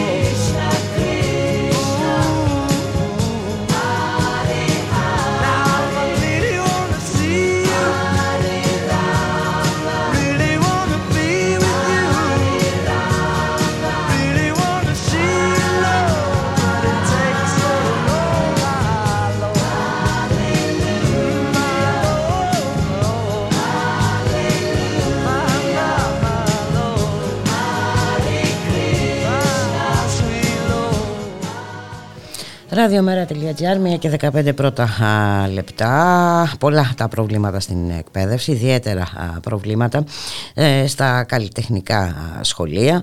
Σήμερα το πρωί είχαμε διαμαρτυρία μεταμουσική στην πλατεία Συντάγματος. Ε, την διαμαρτυρία διοργάνωσαν τα μέλη της Πανελλήνιας Ένωσης Γονέων Μουσικών και Καλλιτεχνικών Σχολείων. Να καλωσορίσουμε την κυρία Άννα Χρονοπούλου, πρόεδρο της ε, Ένωσης. Καλό σας μεσημέρι κυρία Χρονοπούλου. Καλησπέρα σας, καλό μεσημέρι σε εσάς και στους ακροατές σας. Είσαστε ακόμα στο Σύνταγμα; Βεβαίως είμαστε ακόμα, συνεχίζουμε δυναμικά, χορεύουμε, τραγουδάμε, παίζουμε, ζωγραφίζουμε τον αγώνα μας για το αυτονόητο. Για το αυτονόητο που είναι τι και δεν γίνεται. Που είναι, που είναι η καλλιτεχνική εκπαίδευση, την οποία δεν θεωρούμε πολυτέλεια, αλλά θεωρούμε ανάγκη. Ανάγκη όχι μόνο των παιδιών μας, αλλά της κοινωνίας συνολικότερα. Και της εκπαίδευσης της γενικής, όχι μόνο της καλλιτεχνικής. Και να το προσδιορίσω αυτό που λέω, να γίνω πιο συγκεκριμένη. Τα μουσικά και καλλιτεχνικά σχολεία λειτουργούν από το 88, τα μεν μουσικά, τα καλλιτεχνικά από το 2003, με διαρκή ελλείψη. Πρωτίστως στο εκπαιδευτικό προσωπικό. Χαρακτηριστικό είναι ότι τα δύο τρίτα των μαθητών των καλλιτεχνικών σχολείων ξεκινούν τα μαθήματα των ειδικοτήτων τους τον Ιανουάριο. Μάλιστα. Γιατί τα τελευταία χρόνια η τακτική είναι να προσλαμβάνονται οι εκπαιδευτικοί τότε. Αντίστοιχα στα μουσικά σχολεία λείπουν εκπαιδευτικοί μουσικών ειδικοτήτων. Και μάλιστα μαθημάτων τα οποία θεωρούνται υποχρεωτικά, όπως ο ταμπουράς. Που από ατομικό μάθημα, θα έπρεπε να είναι ατομικό μάθημα, έχει γίνει ομαδικό. Φυσικά εννοούνται οι ελλείψεις εκπαιδευτικών και στα αντικείμενα τη γενικότερη παιδεία. Στα μουσικά σχολεία οι γονείς πληρώνουμε οι ίδιοι τα βιβλία. Δεν προβλέπεται η δωρεάν παροχή βιβλίων από το Υπουργείο Παιδείας. Ο εξοπλισμός επιβαρύνει εμάς. Μάλιστα. Αναφέρομαι στην αγορά μουσικών οργάνων, δεν επαρκούν τα μουσικά όργανα για δανεισμό. Άλλωστε δεν διατίθενται και μέχρι το πέρασε των σπουδών των παιδιών μας. Αναφέρομαι στη συντήρησης των μουσικών οργάνων. Αναφέρομαι σε ό,τι άλλο εξοπλισμό μπορεί να χρειαζόμαστε για το χορό, τα καβαλέτα μας για, το, για, Για για, τη τη ζωγραφική. ζωγραφική. Μιλάω για, επίσης για τις μετακινήσεις. Το πολύ σοβαρό πρόβλημα που αντιμετωπίζουμε στις μετακινήσεις. Εν μέσω πανδημίας, όταν τα παιδιά μας ξαναπήγαν στο σχολείο, μετακινούνταν με πούλμαν ιδιωτικά πάντα, χωρίς σύνοδο πάντα, χωρίς πρόβλεψη για τις εκδρομές, με 100% πληρότητα. Όταν ακόμα και τυπικά στα λεωφορεία, στα υπόλοιπα μέσα μαζικής μεταφοράς, είχαν λιγότερη πλη- πληρότητα, 70 και 80%. Καταλαβαίνετε ότι μιλάμε για αιστείες υπερμετάδοσης, για καμία πρόβλεψη, για Μάλιστα. ζητήματα υγείας των μαθητών. Για να μην Πλήρης σας πω για τις απαξίωση. κυριακές υποδομές. Δεν, είναι- δεν μιλάμε για πλήρη απαξίωση. Βέβαια. Κυριακές υποδομές, σαν τους Τσιγκάνου, να μην παρεξηγηθώ, ε, ενώ τις νομάδες που μετακινούμαστε Ναι. από, την μία, ε, από τον ένα χώρο στον άλλο ακατάλληλο χώρο. Ανοίγουμε σχολεία, ανοίξαμε το καλλιτεχνικό της Αθήνας, το συστεγάσαμε με το μουσικό της Αθήνας. Δεν επαρκούσαν οι αίθουσες. Μετακινήθηκε αλλού. Ε, δεν κάνει αυτό το σχολείο. Πρέπει να γίνει άλλο σχολείο. Στη Μυτιλίνη συστεγαζόταν επί χρόνια το μουσικό της Μυτιλίνη. Μετακινήθηκε σε κτίριο ε, παλιό ε, αλλού. Αλλά έχουμε εξαγγείλει ότι θα ανοίξουμε και καινούργια μουσικά και καλλιτεχνικά σχολεία. Είναι πλήρης η απαξίωση πραγματικά. Και δεν αντέχουμε άλλο το οικονομικό βάρος. Για και να σε αυτές τις, αντιμετωπίσουμε ε, στις τις ανάγκες συνθήκες, μας. ε, στη συγκεκριμένη συγκυρία καταλαβαίνουμε πόσο Σε- επιβαρύνεται η κατάσταση. σε αυτές τις συνθήκες. Σε αυτές τις συνθήκες θα δώσουν τα παιδιά μας με ελάχιστη βάση εισαγωγή. Θα δώσουν τα παιδιά μας με τράπεζα θεμάτων. Μάλιστα. Μας λένε ότι τους κάνουν ελεκτική διδασκαλία. Η ελεκτική διδασκαλία δεν γίνεται στο χώρο του σχολείου, γίνεται σε άλλους χώρους. Τα παιδιά μας κολλάνε τρεις και τέταρτο, τέσσερις. Πότε θα πάνε; Πώς θα καλύψουμε αυτές τις ανάγκες τους εμείς; Άρα είναι καλλιτεχνική εκπαίδευση αυτή. Υφίσταται. Υπάρχει πραγματικό ενδιαφέρον; Προφανώς, Δεν θέλουμε ε, ευχολόγια. προφανώς όχι η κυρία Θέλουμε Χρονοπούλου. πράξη. Έχετε κάποια συνάντηση με το Υπουργείο, σας έχει δεχτεί, υ- υ- υπάρχει κάποιο μου επιτρέψει- φως; Ναι. Έχουμε ζητήσει επανειλημμένα συνάντηση για απαξίωση. Μιλάμε για μία ακόμα φορά και για δεσμό θα μας επιτρέψει η κυρία Υπουργός. Δεν μας έχει δεχτεί ποτέ. Μάλιστα. Έχουμε κάνει αιτήματα συνάντησης πρόσφατο μέσα στο μήνα που μας πέρασε. και στο Υπουργείο Εσωτερικών για τις μετακινήσεις. Κάναμε διαμαρτυρίες με, με τα παιδιά των καλλιτεχνικών σχολείων. Μας δέχτηκαν στην αυλή του Υπουργείου, όχι υπουργός, όχι κάποιος υφυπουργό, μία εκπρόσωπος του Γενικού Γραμματέα και μιλήσαμε όρθιοι μέσα στο κρύο. Μάλιστα. Καταλαβαίνετε γιατί, γιατί σκεπτικό μιλάμε. Γιατί προσέγγιση. Το ξέρουμε ότι τα παιδιά μας έχουν αξίες και έχουν ιδανικά. Τα παιδιά όλου του κόσμου, σε όλα τα σχολεία. Γι' αυτό μας στηρίζει και η Ανώτατη Συνομοσπονδία Γονέων Μαθητών ε, Ελλάδας. Γιατί τα προβλήματά μας είναι κοινά. Εμείς θέλουμε πράξεις όμως. Τα προβλήματα Ουσιαστικό είναι ενδιαφέρον. κοινά, αλλά και θα μου επιτρέψετε να πω αυτή εδώ η κυβέρνηση ε, ε, νομίζω ότι το έχει αποδείξει περίτρανα ότι ε, τόσο το θέμα του πολιτισμού ε, ε, όσο και το θέμα ε, της ε, ανθρωπιστικής εκπαίδευσης ε, δεν την α, απασχολεί και τόσο ε, δυστυχώς κυρία Χρονοπούλου έχουμε δει να καταργούνται μαθήματα όπως η κοινωνιολογία έχουμε ε, και βέβαια Τα ε, εικαστικά από το Λύκειο. έχουν ε, βέβαια τα εικαστικά από το Λύκειο οπότε χρειάζεται συντονισμός και μεγάλη προσπάθεια και βέβαια Αντιστεκόμαστε. Αντιστεκόμαστε όσο μπορούμε. Στην προσπάθεια να γίνει ο πολιτισμός και η ελεύθερη έκφραση φερέφωνο συγκεκριμένων πεπιθήσεων και απόψεων. Εμείς τραγουδάμε την αγάπη μας για την τέχνη και τη δημιουργία, την ειρηνική συνύπαρξη των λαών. Την ανάγκη μας τα παιδιά μας να έχουν ψωμί να φάνε σε έναν ειρηνικό κόσμο, να συνυπάρχουν και να εκπαιδεύονται. Και να εκπαιδεύονται γιατί Δηλαδή, δεν είναι το δυνατόν. Μιλάμε για εκπαίδευση που ομορφαίνει τη ζωή. Ε, κυρία Χρονοπούλου, ε, δεν είναι δυνατόν ε, να μην υπάρχει πολιτισμός. Δεν είναι δυνατόν να μην ε, υπάρχει μουσική. Δεν είναι Ακριβώς. δυνατόν να μην υπάρχει τέχνη ε, γενικότερα. Ε, πολύ θα ήθελα να μπορούσα να μεταφέρω τις εικόνες ε, και τους ήχους. Ε, σίγουρα είναι μια άλλη μορφής διαμαρτυρία αυτή η σημερινή. Ε, να σας ευχηθώ να είσαστε καλά, ε, καλή συνέχεια, κουράγιο και εμείς είμαστε προφανώς ε, υπέρ ε, όλων α, αυτών που προάγουν το πολιτισμό έτσι βοηθούν ε, στην καλλιέργεια της ε, ψυχής κυρία Χρονοπούλου να είσαστε καλά, Να σας είστε καλά. ευχαριστώ πολύ Εμείς ευχαριστούμε θερμά. Να είστε καλά. να είστε καλά, Γεια. για χαρά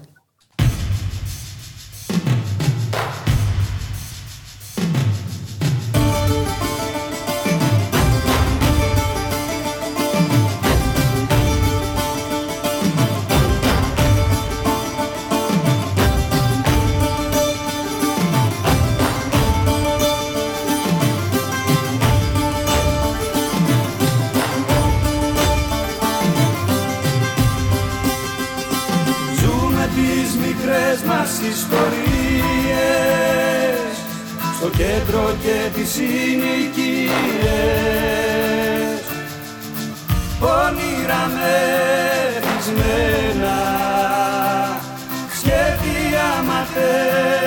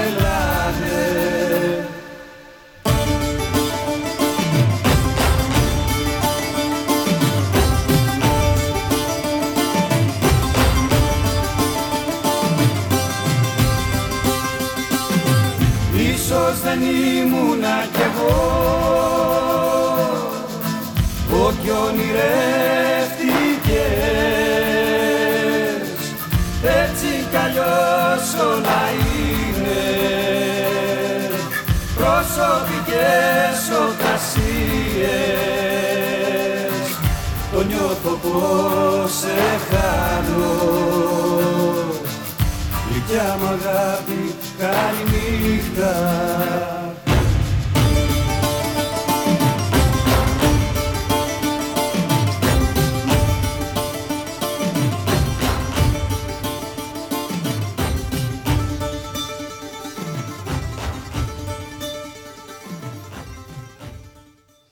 Ραδιομέρα.gr, 1 και 25 πρώτα λεπτά α, η ώρα.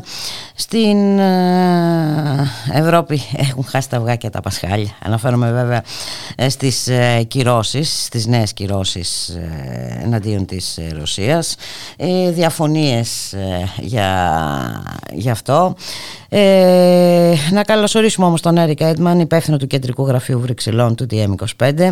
Γεια σου Έρικ, καλώς σου μεσημέρι. Δεν θα πούμε κάτι καινούριο για διαφωνίες και διαφορές και τα λοιπά και τη μη δυνατότητα α, κοινής έκφρασης. Όχι, δυστυχώς. Δυστυχώς. Εντάξει, το γνωρίζουμε πλέον μετά από όλες τις ε, συζητήσεις που έχουμε κάνει μαζί. Νομίζω ε, έχουμε αρχίσει να καταλαβαίνουμε ότι υπάρχει γενικά μια, ένα συγκεκριμένος ρυθμός όσον αφορά τις Βρυξέλλες και το ποιος συμφωνεί σε τι και ποιος όχι. Πολλές φορές αυτές οι συναντήσεις ουσιαστικά γίνονται για πολιτικούς, επικοινωνιακούς λόγους παρά για την ε, πάρση αποφάσεων. Ε, τις βασικές κυρίε τις οποίες θα συ- συζητήσανε σήμερα το πρωί και δεν έχει ακουστεί ακόμα κάτι όσον αφορά τις αποφάσεις που έχουν πάρθει. Ήταν τρεις. Η μία είναι οι εξαγωγές υψηλής τεχνολογίας προς τη Ρωσία, να υπάρξουν κυρώσεις όσον αφορά αυτές. Αυτό είναι κάτι στο οποίο υπάρχει περίπτωση να συμφωνήσουν. Ε, Περισσότερες και σκληρότερες κυρώσεις έναντι σε σημαντικά πρόσωπα και ολιγάρχες του Πούτιν, δηλαδή περισσότερα από τα ίδια που έχουμε δει μέχρι τώρα, δεν είναι κάτι Μάλιστα. καινούριο.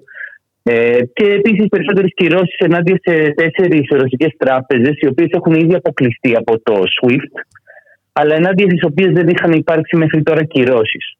Δηλαδή, όσον αφορά το παιχνίδι των κυρώσεων, δεν βλέπουμε κάτι καινούριο το οποίο να αντικατοπτρίζει ε, τα καινούργια στοιχεία τα οποία έρχονται από την Ουκρανία όσο αφορά τις ε, τις βαρβαρότητες τέλος πάντων, το οποίο προκάλεσαν αυτή αυτή την καινούργια σειρά συζητήσεων για τις κυρώσεις.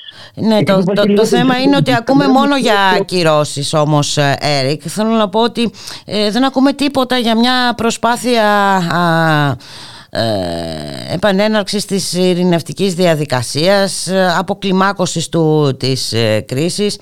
Δεν, δεν ακούμε τίποτα τέτοιο. Ε, δεν έχουμε ακούσει κάτι περί αυτού εξ αρχής. Δηλαδή δεν είναι αυτή η στάση που έχει πάρει η Ευρωπαϊκή Ένωση. Είναι αυτό που λέγαμε, έχει μαλλιάσει η γλώσσα μας να το λέμε, ότι όσον αφορά την, ε, τις διπλωματικές συζητήσεις που γίνονται, η Ευρώπη δεν παίζει κάποιο σημαντικό ρόλο. Είναι κάτι το οποίο το έχουμε αφήσει στους Αμερικάνους. Μάλιστα. Ε, Εμείς καθόμαστε, κάνουμε το παιχνίδι του ΝΑΤΟ και προωθούμε αυτές τις κυρώσεις μία στο τόσο για να δείξουμε ότι κάτι κάνουμε.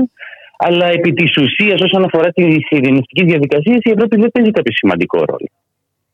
Ε, αυτή είναι η πραγματικότητα δυστυχώς. Τώρα, επειδή η συζήτηση αυτή που γίνεται αυτή τη στιγμή του Eurogroup, δηλαδή ε, αποκλειστικά την οικονομία της Ευρωζώνης, εκεί που υπάρχει ένα κάποιο ενδιαφέρον, δεν είναι τόσο, πολύ- τόσο πολύ όσο αφορά τις κυρώσεις, αλλά μια κοινή πρόταση από την Ισπανία και την Ολλανδία. Δεν ξέρω αν το έχετε συζητήσει. Μμ, Όχι, δεν το έχουμε συζητήσει.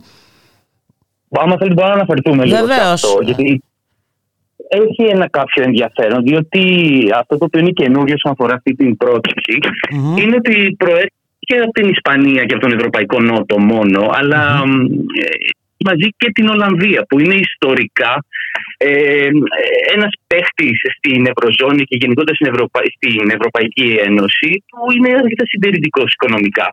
Και τώρα βλέπουμε να υπάρχει μια μ- μεταλλαγή λίγο της τάσης της και αυτό έχει ενδιαφέρον. Ε, Σε ποια βέβαια, για κατεύθυνση, να μην- Έρικ; σε μια κατεύθυνση όσον αφορά την, ε, είτε το πιστεύετε είτε όχι, στη μεταρρύθμιση του Συμφώνου Σταθερότητας και Ανάπτυξης. Δηλαδή, Όντως είναι πολύ ενδιαφέρον λοιπόν. Έχει ενδιαφέρον και για να μην τρέχουμε ψευδεστήσει, έτσι. Υπήρξε μια σύνοδος κορυφής πριν κάνα δύο εβδομάδες, την 25η μαρτιου όπου η Ολλανδία και η Γερμανία πετάξανε τον μπαλάκι όσον αφορά το, τη δημοσιονομική χαλάρωση προς τον Μάιο, στην Μάλιστα. επόμενη σύνοδο. ναι, ναι, Που το άμα δεν είχαμε πει. απατώμε- Το είχαμε πει και αυτό. Το είχαμε. Μμμ. Οπότε, τι βγει από αυτό το Eurogroup, δεν μιλάμε για κάποια απόφαση η οποία θα πάρθει στο άμεσο μέλλον, αλλά από τον επόμενο μήνα, στην καλύτερη των περιπτώσεων. Μάλιστα. Ε, παρά αυτά, ουσιαστικά έχει, ε, ήρθε στο τραπέζι τη, τη- του Eurogroup χτες ε, μια κοινή πρόταση από την Ισπανία και την Ολλανδία, που είναι η τέταρτη και η πέμπτη μεγαλύτερη, η τέταρτη και η πέμπτη μεγαλύτερη, οι μεγαλύτερες οικονομίες Οικονομίες. στην Ευρωζώνη. Μμμ. Ναι. Ε, για να αντισταθμίσουν λίγο και την επιρροή της Γερμανίας και της Γαλλίας που έχουν δικό τους μπλοκ ουσιαστικά. Ε, τώρα, ποιο είναι το σύμφωνο σταθερότητας και ανάπτυξης; Είναι αυτό το οποίο εμείς το γνωρίζουμε στην Ελλάδα επειδή είμαστε μια πολυπατής χώρα που το Πάρα έχει- πολύ καλά. ναι, το έχουμε υποστεί μια δεκαετία τώρα. Είναι ουσιαστικά ότι το, το χρέος όσον αφ- προς το ΑΕΠ ε, μιας χώρας δεν πρέπει να περνάει το 60% και το έλλειμμα δεν πρέπει να είναι πάνω από 3%. Ε, βέβαια, το τελευταίο χρόνο έχουμε δει μια αύξηση χρέους προς ΑΕΠ ε, στην Ευρωζώνη 12 με 14% που σημαίνει ότι ο μέσος όρος πλέον του χρέους εντός της Ευρωζώνης πλησιάζει το 100% το οποίο είναι κάτι καινούριο. Με αυτά τα στοιχεία λένε τώρα οι εταίροι μας ότι άμα συνεχίσουμε το, να ακολουθούμε το σύμφωνο σταθερότητας έτσι όπως έχει ε, μιλάμε για ε, μέσα σε αυτά τα πλαίσια μιλάμε για τρομακτική λιτότητα σε πολλές χώρες της Ευρωζώνης όχι μόνο σε καημενούλα την Ελλαδίτσα μας. Και τώρα ξαφνικά τους ενδιαφέρει αυτό. Α, Βέβαια, μάλιστα. θα πω μία φορά για να, το βγάλω, να βγάλω το άχτη μου ότι εμείς αυτά τα λέγαμε μια δεκαετία τώρα. Ότι το σύμφωνο αυτό δεν λειτουργεί κτλ. Λένε ότι δεν λειτουργεί πλέον. Ότι ο Μάλιστα. πόλεμος στην Ουκρανία πά, το έχει- Ήταν ο το έχει παράγοντα. καταστήσει. Μάλιστα. Οπότε το έχουν, έχουν ναι. Έχουν, είναι ξεπερασμένο πλέον το πλαίσιο αυτό. Έτσι λέει η Ισπανία και η Ολλανδία. Τέλος πάντων, για να μην είμαστε και κοινικοί, αυτό είναι κάτι θετικό. Ε, άμα προχωρήσει. Διότι αυτό το οποίο λένε και έχουν συμφωνήσει εκ των προτέρων, δηλαδή πριν το, το Eurogroup, η Ισπανία και η Ολλανδία είχαν ήδη συμφωνήσει σε αυτό οι, οι Υπουργοί Οικονομικών, ότι χρειάζεται να υπάρξουν κάποιες ρεαλιστικές πολιτικές για την απομείωση του δημοσίου χρέους ε, εντός της Ευρωζώνης. Το οποίο αυτή τη στιγμή, άμα ξεπερνά το 60% του ΑΕΠ, ε, σημαίνει ότι πρέπει να το μειώνεις κατά ένα εικοστό κάθε έτος.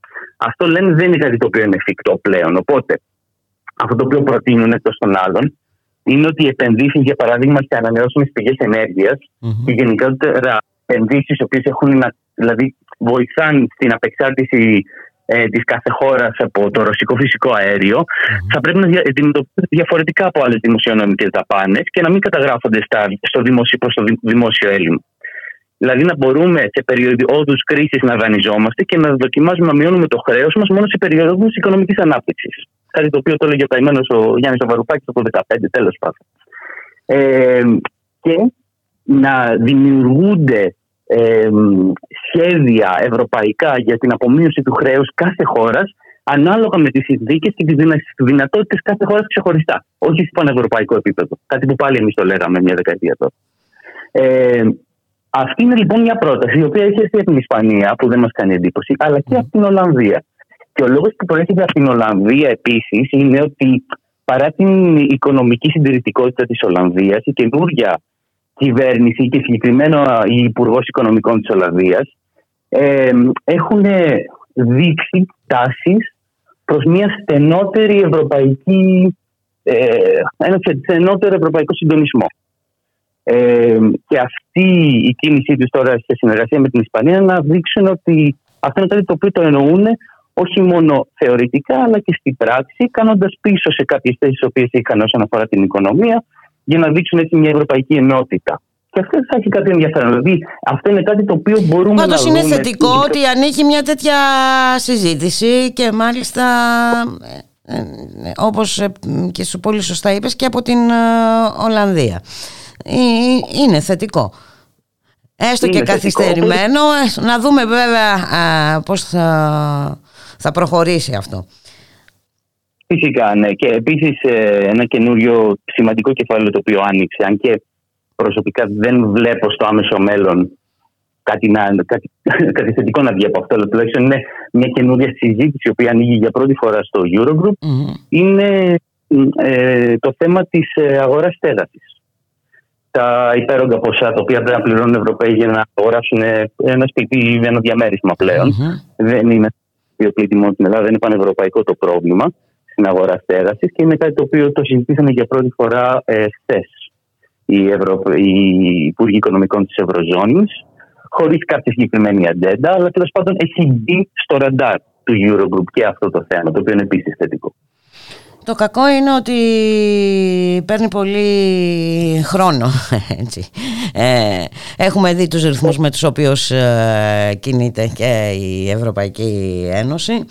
Ε, και βέβαια όσο συνεχίζεται ο πόλεμος στην Ουκρανία τα πράγματα ε, θα πηγαίνουν, θα επιδεινώνονται συνεχώς οπότε δεν ξέρω αν και κάποια μέτρα που θα ληφθούν μετά από ένα μήνα ή δεν ξέρω πότε αν θα είναι ικανά και αυτά να αντιμετωπίσουν ε, μια κατάσταση. Ε, την ίδια ώρα είχαμε και την νίκη Όρμπαν. Ε, βλέπουμε να ανεβαίνουν οι ακροδεξιές δυνάμεις στην Ευρώπη. Αυτό θα έπρεπε να είναι σοβαρή αιστεία προβληματισμού κατά την άποψή μου έτσι δεν είναι; Έτσι είναι, έτσι είναι και το μόνο, δηλαδή δυστυχώ το Eurogroup όπως είπαμε, επειδή ήδη τη γραμμή την έχει, ε, την έχει δείξει η Σύνοδος Κορυφής από το προηγούμενο mm-hmm. μήνα, το μόνο μπορεί να κάνει είναι καμπανάκια όπως και mm-hmm. έχουν ήδη κάνει. Mm-hmm. Μιλάνε για το όσο συνεχίζει το πόλεμο θα υπάρχει μείωση της ανάπτυξης της ανάπτυξης και αύξηση του πληθωρισμού. Ε, ότι μιλάμε αναμενόμενα για... πράγματα, δηλαδή, προβλεπόμενα.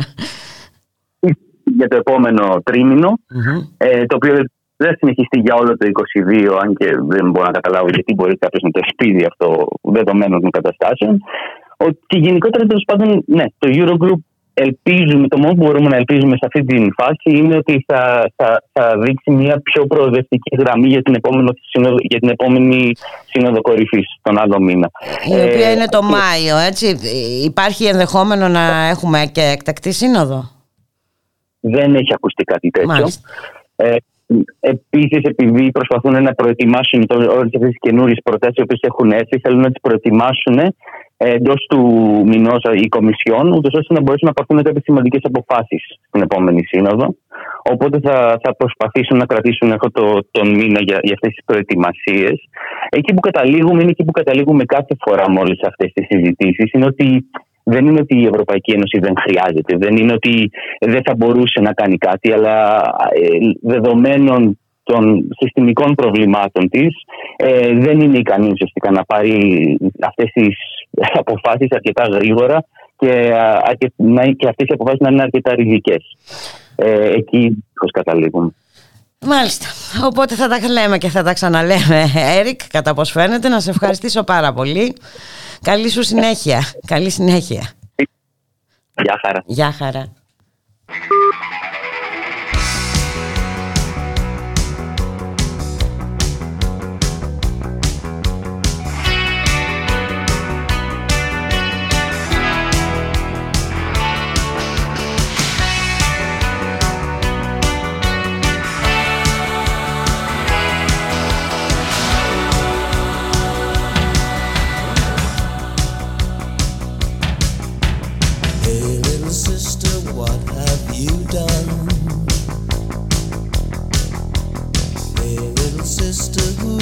only one. Hey, little sister, who's your Superman? Hey, little sister, who's the one you want? Hey, little sister, shotgun. It's a nice day to start again. It's a nice day for a white wedding. It's a nice day to start again. Hey, little sister, who is it you're with? Hey, little sister, what's your spicy wish? Hey, little sister, shotgun, oh yeah. Hey, little sister, who's your Superman? Hey, little sister, shotgun. It's a nice day to start again. It's a nice day for a white wedding. It's a nice day to start again.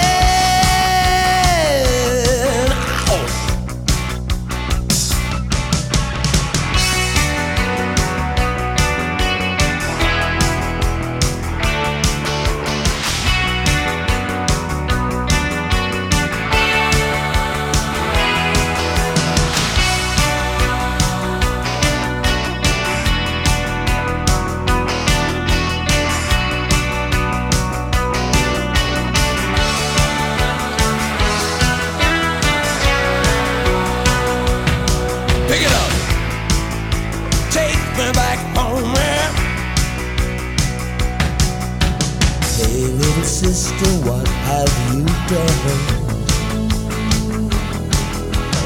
Hey, little sister, who's the only one? I've been away for so long. I've been away for so long. I let you go for so long. It's a nice day to start again. Come on, it's a nice day for a white wedding.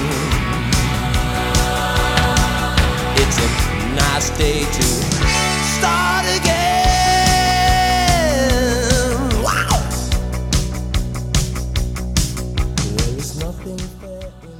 Ραδιομέρα.gr, η ώρα είναι 1 και 41 πρώτα λεπτά και έχω την ε, χαρά και την τιμή να φιλοξενώ τον εκλεκτό συνάδελφο Θωμά Σίδερη, ε, πολλάκις ε, βραβευμένο για τα δι- ραδιοφωνικά του ντοκιμαντέρ. Καλό μεσημέρι Θωμά, σε ευχαριστώ πάρα πολύ. Καλό μεσημέρι, Μπούλικα. Καλό μεσημέρι και στους ακροατές του Ράδιο Μέρα 25.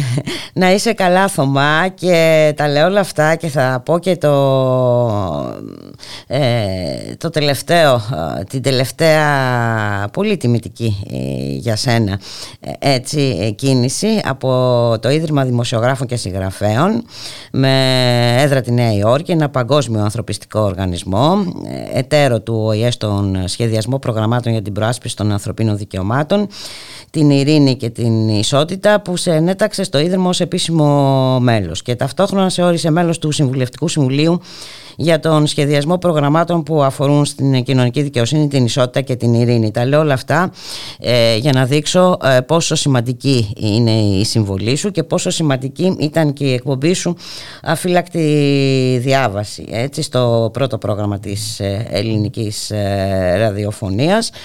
Και... Ένα πολύ μεγάλο κομμάτι της ζωής μου, Μπούλικα, πραγματικά. Ένα Ναι. πολύ σημαντικό κομμάτι της καθημερινότητάς μου. Με ατέλειωτες ώρες δουλειάς, καθημερινής δουλειάς, 7 μέρες την εβδομάδα και απίστευτες ώρες. Ένα πολύ μεγάλο ταξίδι έρευνα στην πραγματικότητα. Ακριβώς αυτό και για, ε, ε, είπα όλα τα α, παραπάνω για να δείξω πόσο σημαντική είναι η απουσία σου στην οποία εξαναγκάστηκες τελικά. Έτσι, α, α, από, αυτό, από αυτήν εδώ την ε, εκπομπή την τόσο σημαντική με τέτοια προσφορά που δεν βλέπουμε και συχνά. Αντιθέτως θα έλεγα η- είναι από τις ε, μοναδικές θα έλεγα εκπομπές που ε, παράγουν ε, τόσο σοβαρό έργο Θωμά. Και είναι θλιβερό πραγματικά ε, που εξαναγκάστηκες ε, Ναι. σε παρέτηση. Μου αρέσει πάρα πολύ η τεκμηρίωση. Οπότε ε, είτε φτιάχνω ένα ραδιοφωνικό ντοκιματέρ, είτε αυτή η δουλειά μου είναι για τον κινηματογράφο. Δηλαδή πρόκειται για ένα ντοκιματέρ κινηματογραφικό, είτε πρόκειται για ένα βιβλίο τεκμηρίωσης, είτε ακόμα και ακόμα για την διδακτορική μου διατριβή. Θέλω να σου πω ότι αγαπώ πολύ την έρευνα σε όλα τα επίπεδα και η αφύλακτη διάβαση σε αυτά τα χρόνια, τα πολλά χρόνια που μεταδίδεται από το πρώτο πρόγραμμα της ελληνικής ραδιοφωνίας, συνεισέφερε στο αρχείο με πολλές όλε, ώρες, χιλιάδες νομίζω, πρωτογενούς υλικού και προφορικών μαρτυριών, όπου, γιατί ξέρεις πολύ καλά ότι όλα αυτά που καταγράφω δεν μεταδίδονται στον αέρα, γίνεται, μεταδίδεται μόνο ένα μικρό μέρος Μμμ. των συνεντεύξεων που παίρνω και ειδικότερα για τα μεγαλύτερα γεγονότα του, πρώτου, του προηγούμενου αιώνα. Ε, μ, έχω κάνει τις περισσότερες νομίζω εκπομπές για, που, έχει, που έχουν γίνει ποτέ στην Ελλάδα για το ολοκαύτωμα. Για τις σφαγές ε, από τους Ναζί επί ελληνικού εδάφους. Έχω μιλήσει με μάρτυρες που έζησαν τα γεγονότα και στην Ελλάδα και στο εξωτερικό. Ε, έχω κάνει για τη γενοκτονία των, ε, για, το, για το ολοκαύτωμα των Ρωμάν στα Βαλκάνια. Έχω συνεργαστεί με τις ραδιοφωνίες της Πολωνίας και της Τσεχίας για να υλοποιήσουμε ραδιοφωνικά ντοκιματέρ όπως τα παιδιά του Λίντιτσε για τη σφαγή στο Λίντιτσε ε, της Τσεχίας, μια πόλη κοντά στην Πράγα κατά τη διάρκεια του Δευτέρου Παγκοσμίου Πολέμου. Θέλω να πω ότι ε, προ- προσπάθησα κι εγώ από τη δική μου την πλευρά μπουλικα να συνεισφέρω ως ένα βαθμό στο ήδη υπάρχον πολύτιμο αρχείο της ελληνικής ραδιοφωνίας τηλεόρασης που είναι δημόσιο. Ανήκει σε όλους μας. Μμμ. Και στο πλαίσιο αυτό έκανα και το ντοκιμαντέρ για το τάγμα Αζόφ. Γιατί πάντα ε, το κάνουμε αυτό στην ε, αφύλακτη διάβαση. Δηλαδή, προσπαθούμε να εξηγήσουμε τα γεγονότα γυρίζοντας πίσω, γυρίζοντας στο παρελθόν. Ε, και προσπαθούμε να δούμε τι συμβαίνει πίσω από τα γεγονότα. Και εγώ ήθελα πάρα πολύ να δω τι συμβαίνει πίσω από αυτόν τον πόλεμο. Ήθελα να δω για τη δράση του συγκεκριμένου τάγματος, ήθελα να δω για, τις, ε, για τη δράση του τα προηγούμενα χρόνια. Γιατί πριν από την εισβολή της Ρωσίας στην Ουκρανία, το τάγμα Αζόφ έδρασε, είχαμε πολλούς ε, νεκρούς πολίτες, Ουκρανούς πολίτες, από την δράση του τάγματος Αζόφ και το ντοκιματέρ στηρίχθηκε στην έκθεση του Οργανισμού Ηνωμένων Εθνών της ΥΠΑ τη Αρμοστίας για τα ανθρώπινα δικαιώματα στην Ουκρανία το 2016 και αποκλειστικά σε δυτικά μέσα ενημέρωσης, μεταξύ των οποίων το δίκτυο NBC, ένα φιλοδυτικό ουκρανικό περιοδικό, το Euromaidan Press, και ένα αμερικανικό ερευνητικό κέντρο, ε, εξαιρετικό θα έλεγα γιατί κάνει σπουδαίες έρευνες, το Bellingcat. Άρα δεν μπορεί να με κατηγορήσει κάποιος ότι έκανα μια εκπομπή εχθρική προς τη Δύση. Για όνομα του Θεού. Ε, κάνω ντοκιματέρ για τα ανθρώπινα δικαιώματα. Ε, είμαι βαθιά ανθρωπιστής. Δεν μπορώ να αποδείξω ότι δεν είμαι ελέφαντας και ότι δεν είμαι με τους αμάχους, δεν είμαι ε, ότι είμαι κατά του πολέμου και ότι είμαι υπέρ της ειρήνης. Αλλά είμαι όμως σίγουρα κατά του ναζισμού. Αυτό, αυτό μπορώ να σου το πω με απόλυτη βεβαιότητα. Για μένα ο ναζισμός ήταν το μοναδικό πράγμα που είπα δημόσια ε, μετά, το, μετά τα γεγονότα. Είναι η δική μου κόκκινη γραμμή πουλικά. Δηλαδή, ε, ε, δεν μπορώ ε, να, να πω ότι ε, δεν θα ερευνήσω θέματα ε, που άπτονται του ναζισμού. Και το τάγμα Αζόφ, όπως και άλλα τάγματα που δρούσαν και δρούν στην Ουκρανία, έχουν νεοναζιστική βάση. Ναι, ε, και αυτό νομίζω το έχουμε δει σε πολλές περιπτώσεις έτσι. Και μάλιστα ε, όπως είπες και εσύ υπάρχουν πολλά, υπήρξαν πριν της εισβολής πολλά α, θύματα του τάγματος α, αυτού ε, Θωμά και είναι πραγματικά απορίας άξιο πως ακριβώς αυτό το ντοκιματέρ έγινε αιτία για να δεχθείς ε, αήθεις επιθέσεις. Ε, γιατί... Θα έλεγα ιδέες, προσβλητικές, ύβρις, ε, που πυροδότησαν στη συνέχεια ένα κύμα ε, απειλών και άλλων ύβρεων και ξανά άλλων ύβρεων. Ε, και προσπαθούσα εγώ μέσα σε όλο αυτό να πω ότι εγώ δεν είμαι με τους Ρώσους, εγώ είμαι με, με τους αμάχους. Είμαι κατά του πολέμου και είναι, είναι ό,τι πιο παράλογο και ό,τι πιο διχαστικό έχω ζήσει. Ξέρεις κάτι πουλικά. Δεν είμαστε, εγώ τουλάχιστον δεν, δεν, θέλ, δεν ξέρω αν είμαι, δεν πιστεύω μάλλον και στο λέω και επιστημονικά με την επιστημονική μου ιδιότητα ως υποψήφιος διδάκτορας. Δεν, θέλ, δεν ξέρω αν υπάρχει στο λάθος πλευρά της ιστορίας. Εγώ σίγουρα όμως είμαι με τους ανθρώπους, τους χειριζομένου, τους αδύναμους, τους αμάχους. Είμαι σίγουρα κατά του πολέμου. Είμαι σίγουρα α, υπέρ των φτωχών ανθρώπων. Το έχεις Και αποδείξει με το έργο σου Θωμά Νομίζω ότι τα έργα σου και οι δημιουργίες σου τι είναι, τα, τα, ε, και τα θεατρικά σου έργα και τα ραδιοφωνικά ντοκιμαντέρ και οι ταινίες. Ε, Και τα ρόδια, τα Ναγκόνο Καραμπάχ που παίζονται αυτή την. τη, ε, τη στιγμή στο, τις μέρες παίζονται που στο μιλάμε, στούντιο, στο έτσι, στην Δράκου. πλατεία Αμερικής. Ναι, είναι μια βασική πολεμική ταινία. Ε, αυτό που με στεναχωρεί, Μπούλικα, είναι ότι δυστυχώς επισήμως η ΕΡΤ δεν με στήριξε σε αυτό. Και όχι μόνο δεν με στήριξε επισήμως όμως, γιατί όταν ένας δημοσιογράφος της ΕΡΤ ε, ε, εργάζεται στο δημόσιο ραδιόφωνο, στην πραγματικότητα εκπροσωπεί το δημόσιο φορέα. Αλλά όποιος υβρίζει λοιπόν ε, ε, έναν εργαζόμενο του φορέα, ε, νομίζω ότι δεν μπορεί να μείνει και αμέτωχη η, η δημόσια ραδιοτηλεόραση. Δηλαδή, ακουμπάει και αυτό το πράγμα τη δημόσια ραδιοτηλεόραση. Δηλαδή, για παράδειγμα, οι, οι ύβρις που δέχτηκα όπως παλιάνθρωπος, μισάνθρωπος, ανδρίκελο του Πούτιν και εχθρός της Δύσης, ένα ανδρίκελο ενός ε, εισβολέα, ε, θα έλεγα ότι δεν νομίζω ότι έχει θέση στο δημόσιο ραδιόφωνο ή ένας παλιάνθρωπος. Ε, όχι μόνο λοιπόν δεν δέχτηκα την, ε, Στήριξη. ε, ε, την, τη στήριξη, αλλά δυστυχώς μπουλικά έγινα μάρτυρας ενός, αν θέλεις, παιχνιδιού και ενός ε, ε, μιας κατάστασης όπου δεν μπορούσα πραγματικά να εντοπίσω τελικώς τι συμβαίνει. Ποιο- Ε, ε, αισθάνθηκα εντελώς αμήχανος, ε, ξένος μέσα στο, στον ίδιο εργασιακό μου χώρο. Ε, παρά τη μεγάλη στήριξη που έχω λάβει Και σχεδόν από, από τους, όλους. ε, και από τους συναδέλφους και στην ΕΡΤ αλλά Τους και από την ε, ακροατές. ΕΣΥΕΑ. Έτσι είχαμε χθες Ναι. ανακοίνωση στήριξης. Ακριβώς. Είναι δίπλα μου και το Διεθνές Ινστιτούτο Τύπου. Α, α, α, αντί λοιπόν να δεχθώ μια στήριξη από την ΕΡΤ, στην πραγματικότητα έχει μια ακόμα πρόκληση και δεν υπάρχει μια ανοιχτή ποινική διαδικασία απέναντι στους υβριστές, όπου τελικώς ο ένας από τους υβριστές αυτούς κλείθηκε σε ραδιοφωνική εκπομπή. Μάλιστα. Εκείνο που θα ήθελα να πω είναι ότι είμαστε και φαντάζομαι και εσύ και εγώ και όλοι όσοι μας ακούν υπέρμαχοι της ελευθερίας του λόγου. Δεν μπορούμε να αποκλείσουμε κανέναν, ούτε εγώ θα- είμαι τροχονόμος για το ποιος θα βγαίνει στη δημόσια ραδιοφωνία ή όχι.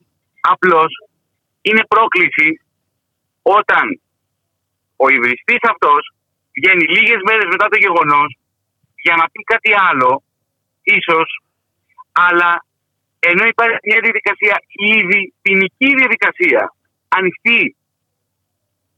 Αυτό. Είναι, είναι νομίζω πρόκληση αυτό το πράγμα. Είναι, είναι γιατί ξέρεις κάτι, είναι σαν να... α, Είναι πρόκληση φωνάζεις- που πρέπει να απαντηθεί, ε, Θωμά. Ναι. Εγώ το ελ- εκλαμβάνομαι λοιπόν ως πρόκληση απέναντι, ε, μ, απέναντι στη δημοκρατία, απέναντι στη δικαιοσύνη. Αν κάποιοι δεν το αντιλαμβάνονται έτσι, πραγματικά δεν ξέρω τι να πω. Ούτε μπορώ να πω σε κάποιον μην τον φέρεις ή εγώ διαμαρτύρομαι και λέω ότι αυτό το πράγμα ναι αποτελεί πρόκληση. Δεν μπορώ να κάνω όμως πραγματικά τίποτε άλλο, τίποτα περισσότερο από αυτό. Το δυστύχημα είναι ότι εσύ εξαναγκάστηκες ε, σε παρέτηση, ε, Θωμά ε, Σίδερη και δεν ξέρω αν αυτό ήταν και το ζητούμενο ε, τελικά. Ε, Γιατί όπως λες, το, να, να, τη, τη στιγμή που δεν σε στηρίζει η, η ΕΡΤ και καλεί σε εκπομπή ε, τον υβριστή σου, ε, Ναι, θα, μπορούσε, θα, μπορούσε, ναι, θα μπορούσε ένας νοήμων άνθρωπος να το εκλάβει αυτό ως, ως πραγματικά ένας, έναν εξαναγκασμό σε παρέτηση. Εγώ για λόγους ηθικής, για λόγους ε, ότι δεν μπορώ να συνεπάρχω ε, με, με τέτοια χειδεότητα ε, και ότι χω- δεν μου απαντήθηκε ποτέ οι σχέσεις, ε, δεν μου απαντήθηκαν ποτέ το, το πώς υποκινήθηκε όλο αυτό το πράγμα ή οι πιθανές σχέσεις που μπορεί να υπάρχουν ανάμεσα στους υβριστές και σε κάποιους οι οποίοι ε, έχουν μια πιο στενή σχέση με τον φορέα, αυτό δεν μπορώ να το... ε, δεν, δεν, δεν, μπορού- δεν μπορούσα, ήταν για μένα η κόκκινη γραμμή. Είμαι σίγουρος όμως, Μπουλικά, ότι η δικαιοσύνη θα βρει, ένα, θα βρει ένα, την άκρη του νήματος. Μμμ. Μάλιστα. Ε, και εμείς δεν πρέπει να περιμένουμε. Μιλάω για τους ε, συναδέλφους, ε, τη δικαιοσύνη. Ε, αυτό δεν πρέπει να περάσει Θωμάς Σίδερη, έτσι κι αλλιώς. Ε, ο κόσμος μας, ε, ο δημοσιογραφικός κόσμος ε, περνάει πολύ μεγάλη κρίση ε, και δεν μπορούμε να αφήνουμε ε, περιπτώσεις που κοσμούν πραγματικά ε, το επάγγελμα και όχι μόνο να εξαφανίζονται από το, από το βήμα από το δημόσιο βήμα ε, Θωμά. Ε, το θεωρώ υποχρέωσή μας ε, γιατί βλέπουμε τι γίνεται. Ε, εντάξει τώρα τι να μιλήσουμε για την κατάτια του δημοσιογραφικού επαγγέλματος. Ε, θα πάω όμως και κάπου αλλού ε, γιατί αυτό που συμβαίνει με σένα ε, συμβαίνει σε πολλούς τομείς ε, Θωμά Σίδερη ε, ειλικρινά συμβαίνει το εξής παρανοϊκό να εξαφανίζεται εντελώς η αντίθετη άποψη η, αντίθετη, ή η άποψη ή η προσπάθεια όπως είπες και εσύ να αναζητηθούν ε, οι αιτίες να εξηγηθούν κάποια πράγματα γιατί ε, δεν ήρθε ξαφνικά αυτό, αυτή η εισβολή έτσι, η, η ρωσική εισβολή ε, στην ε, Ουκρανία Ακριβώς, ακριβώς, κύριε, ακριβώς, ακριβώς. Και ένα από τα ζητήματα τα οποία τίθεται και με αφορμή ε, τουλάχιστον για τη δική μου την περίπτωση, είναι ότι ε, υπάρχει η έκθεση των ανεξάρτητων φορέων, που κάποιος μπορεί να την, ανα, δημοσιογραφικών φορέων, που κάποιος μπορεί να την αναζητήσει στο διαδίκτυο ή στη σελίδα του Διεθνούς Ινστιτούτου Τύπου, IP Media, ε, όπου εκεί θα δει το πώς η Ελλάδα πια βρίσκεται με την πλάτη στον τοίχο όσον αφορά στην ελευθερία του τύπου και πώς ε, προσπαθούν, προσ, ε, ε, προσπαθεί δηλαδή η κυβέρνηση να ελέγξει το μήνυμα το οποίο α, α, ε, φτάνει στους πολίτες που είναι, που είναι και τελικός αποδέκτης έτσι, η κοινωνία των πολιτών. Είναι, η, η ελευθερία του τύπου είναι ένα συστατικό στοιχείο της δημοκρατίας μας. Και αυτό μας αφορά όλους μας. Δεν αφορά μόνο το δημοσιογραφικό κόσμο. Δεν αφορά μόνο την κυβέρνηση. Αφορά όλη την κοινωνία. Αφορά τη Είναι ένα δημοκρατία. συστατικό- Α, αφορά τη δημοκρατία. Αφορά- Ε, Θωμά. η, η- η ελευθεροτυπία είναι πυλώνας της δημοκρατίας. Ακριβώς αυτό που έλεγα. Και, και πραγματικά ε, θλίβομαι ε, για, την, ε, για την έκθεση αυτή. Είναι μια έκθεση που φαίνει σε πολύ δύσκολη θέση τη χώρα μας. Και η Ελλάδα πρέπει να απαντήσει γιατί γίνεται αυτό. Γιατί υπάρχει αυτή, αυτός ο πλήρης, ο σφιχτικός έλεγχος της, ε, του μηνύματος που που φτάνει στην ελληνική κοινωνία. Και έπειτα ήρθε στη δημοσιότητα και η έκθεση του Εθνικού Ραδιοτηλεοπτικού Συμβουλίου ε, για την κατανομή, ε, το πώς δηλαδή τα κόμματα ε, προβάλλονται Κατανέμεται μέσα από ο τη- χρόνος ε, στα κόμματα. Ναι. Είναι ενδεικτικό και Ακριβώς, αυτό. Πώς γίνεται η κατανομή. Ναι. Και μπορεί κάποιος να ισχυριστεί ότι στα ιδιωτικά κανάλια μπορεί να καταστρατηγείται αυτή η κατανομή του χρόνου. Όμως η ΕΡΤ έχει έναν θεσμικό ρόλο. Οφείλει να τον έχει αυτό το θεσμικό, το δημόσιο ρόλο. Και πρέπει εκείνη πρώτη από όλους να τον προασπίζει. Είναι ζητήματα τα οποία δεν, δεν, δεν είναι κατά ανάγκη ζητήματα αντιπαράθεσης ή πολιτικής αντιπαράθεσης. Είναι ουσιαστικά όμως ζητήματα που πρέπει να τα, να τα λύσουμε. Δηλαδή, ε, είναι ζητήματα που πρέπει να λυθούν άμεσα. Όπως είπες και εσύ, για τη δημοκρατία που είναι και το κυρίαρχο ζήτημα. Ναι, και δυστυχώς αυτή η συζήτηση δεν έχει ανοίξει ε, και δεν γίνεται με επάρκεια. Έτσι και είναι πραγματικά τραγικό να χρειάζεται να παρέμβει το Διεθνές Ινστιτούτο Τύπου προκειμένου να διερευνηθεί το πλαίσιο των ύβρων και των απειλών που δέχθηκες έτσι, μετά την ε, μετάδοση του ντοκιματέρ για το τάγμα Αζόφ. Ναι. Και χωρίς να σου λέω να υπάρχει καμία στήριξη, ε, καμία στήριξη προηγούμενη από τον δημόσιο φορέα. Ούτε και αυτή τη στιγμή που μιλούμε. Ακόμα και τώρα, ε; Ακόμα και τώρα. ναι, ναι. Μάλιστα. Ναι, και ναι, μετά ναι, τις ναι. ε, παρεμβάσεις ε, και είπαμε, ε, έχεις τη συμπαράσταση των συναδέλφων και στην ΕΡΤ, αλλά και του Σωματείου ε, εκφράστηκε η συμπαράσταση. Μάλιστα, εμείς θα επιμείνουμε, Θωμά, γιατί πρέπει να επιμείνουμε. Η- Ευχαριστώ θερμά για την υποστήριξη, για τη βοήθεια και κυρίως για την επικοινωνία μας. Ε, εμείς ε, σε ευχαριστούμε πάρα πολύ ε, Θωμά ήταν μεγάλη μου χαρά και θέλω πριν κλείσουμε να μας πεις και δύο λόγια για τα ρόδια του Ναγκόρνο Καραμπάχ που παίζεται στο στούντιο Είναι μια ταινία μεγάλου μήκους, μια ταινία τεκμηρίωσης μεγάλου μήκους, η οποία καταγράφει τον ξεριζωμό των Αρμενίων προσφύγων από τις πατρογονικές τους αιστείες μετά την τελευταία συμφωνία ειρήνης που έγινε το φθινόπωρο, επισφαλής συμφωνία ειρήνης, το φθινόπωρο του 2020 και ταυτόχρονα την επιστροφή των Αζέρων ε, στα εδάφη που μέχρι πρόσφατα κατήχαν ε, οι Αρμένοι. Πρόκειται για μια ανθρωπογεωγραφική ταινία όπου παρακολουθούμε τους ανθρώπους να κινούνται στο ρευστό χώρο, σε ρευστά σύνορα και προσπαθούν να, ανακαλύ... να συγκροτήσουν τη δική τους ταυτότητα μέσα από την ταυτότητα του άλλου. Ο άλλος είναι ο Αζέρος, που μπορεί να είναι ταυτόχρονα και φίλος, μπορεί να είναι αδελφός, μπορεί να είναι συγγενής, ε, μπορεί όμως ταυτόχρονα να είναι και εισβολέας, εχθρός ε, της πατρίδας ε, ή ο δολοφόνος ε, του παιδιού. Η ταινία χωρίζεται σε 13 κεφάλαια και παρακολουθεί αυτές τις πολλαπλές όψεις ε, στον φύλακα του Νακόνου Καραμπάχ γυρίζοντας βέβαια και λίγο το χρόνο πίσω για να καταλάβουμε την ιστορία. Δηλαδή το τι έχει συμβεί και τα προηγούμενα χρόνια γιατί και εκεί είναι ένας με- διαρκής πόλεμος με χιλιάδες νεκρούς και στρατιώτες και κυρίως μπουλικα νέα αγόρια και από τη μία πλευρά και από την άλλη. Μια παιδιά 18 χρόνια και 19 χρόνια παιδιά. Και πολύ σωστά ε, πρέπει να γυρίζουμε προς τα πίσω. Ειδικά τώρα ε, πιστεύω ότι πρέπει να γυρίσουμε προς τα πίσω. Ε, Μην ξεχνάμε ότι έχουμε περάσει δύο παγκόσμιους πολέμους. Τα πράγματα δεν είναι καθόλου καλά. Ε, Δεν βλέπουμε προσπάθειες αποκλιμάκωσης Δεν βλέπουμε ε, ενίσχυση των ε, ειρηνευτικών ε, πρωτοβουλειών. Όλα αυτά δεν μπορούν παρά να μας γεννούν ανησυχία Όπως ε, επίσης ε, δεν μπορεί να μην μας προκαλεί ανησυχία η άνοδος της α, ακροδεξιάς, ε, Θώμα. Ακριβώς, ακριβώς Μπουλικά. Σε ευχαριστώ πάρα πάρα πολύ, να είσαι καλά ε, και θα τα ξαναπούμε. Σε ευχαριστώ πολύ Θώμα. Ευχαριστώ, ευχαριστώ και εγώ. Καλό απόγευμα και σε σένα και στους ακροατές. Γεια χαρά Θώμα, γεια χαρά. Γεια χαρά, γεια. Φτάσαμε στο τέλος.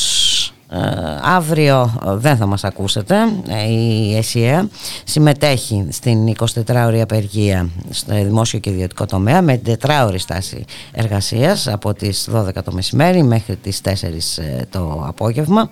Να σας ευχηθούμε να είσαστε όλες και όλοι καλά. Καλώς εχόταν των πραγμάτων. Εμείς θα τα ξαναπούμε την Πέμπτη στις 12 το μεσημέρι. Για χαρά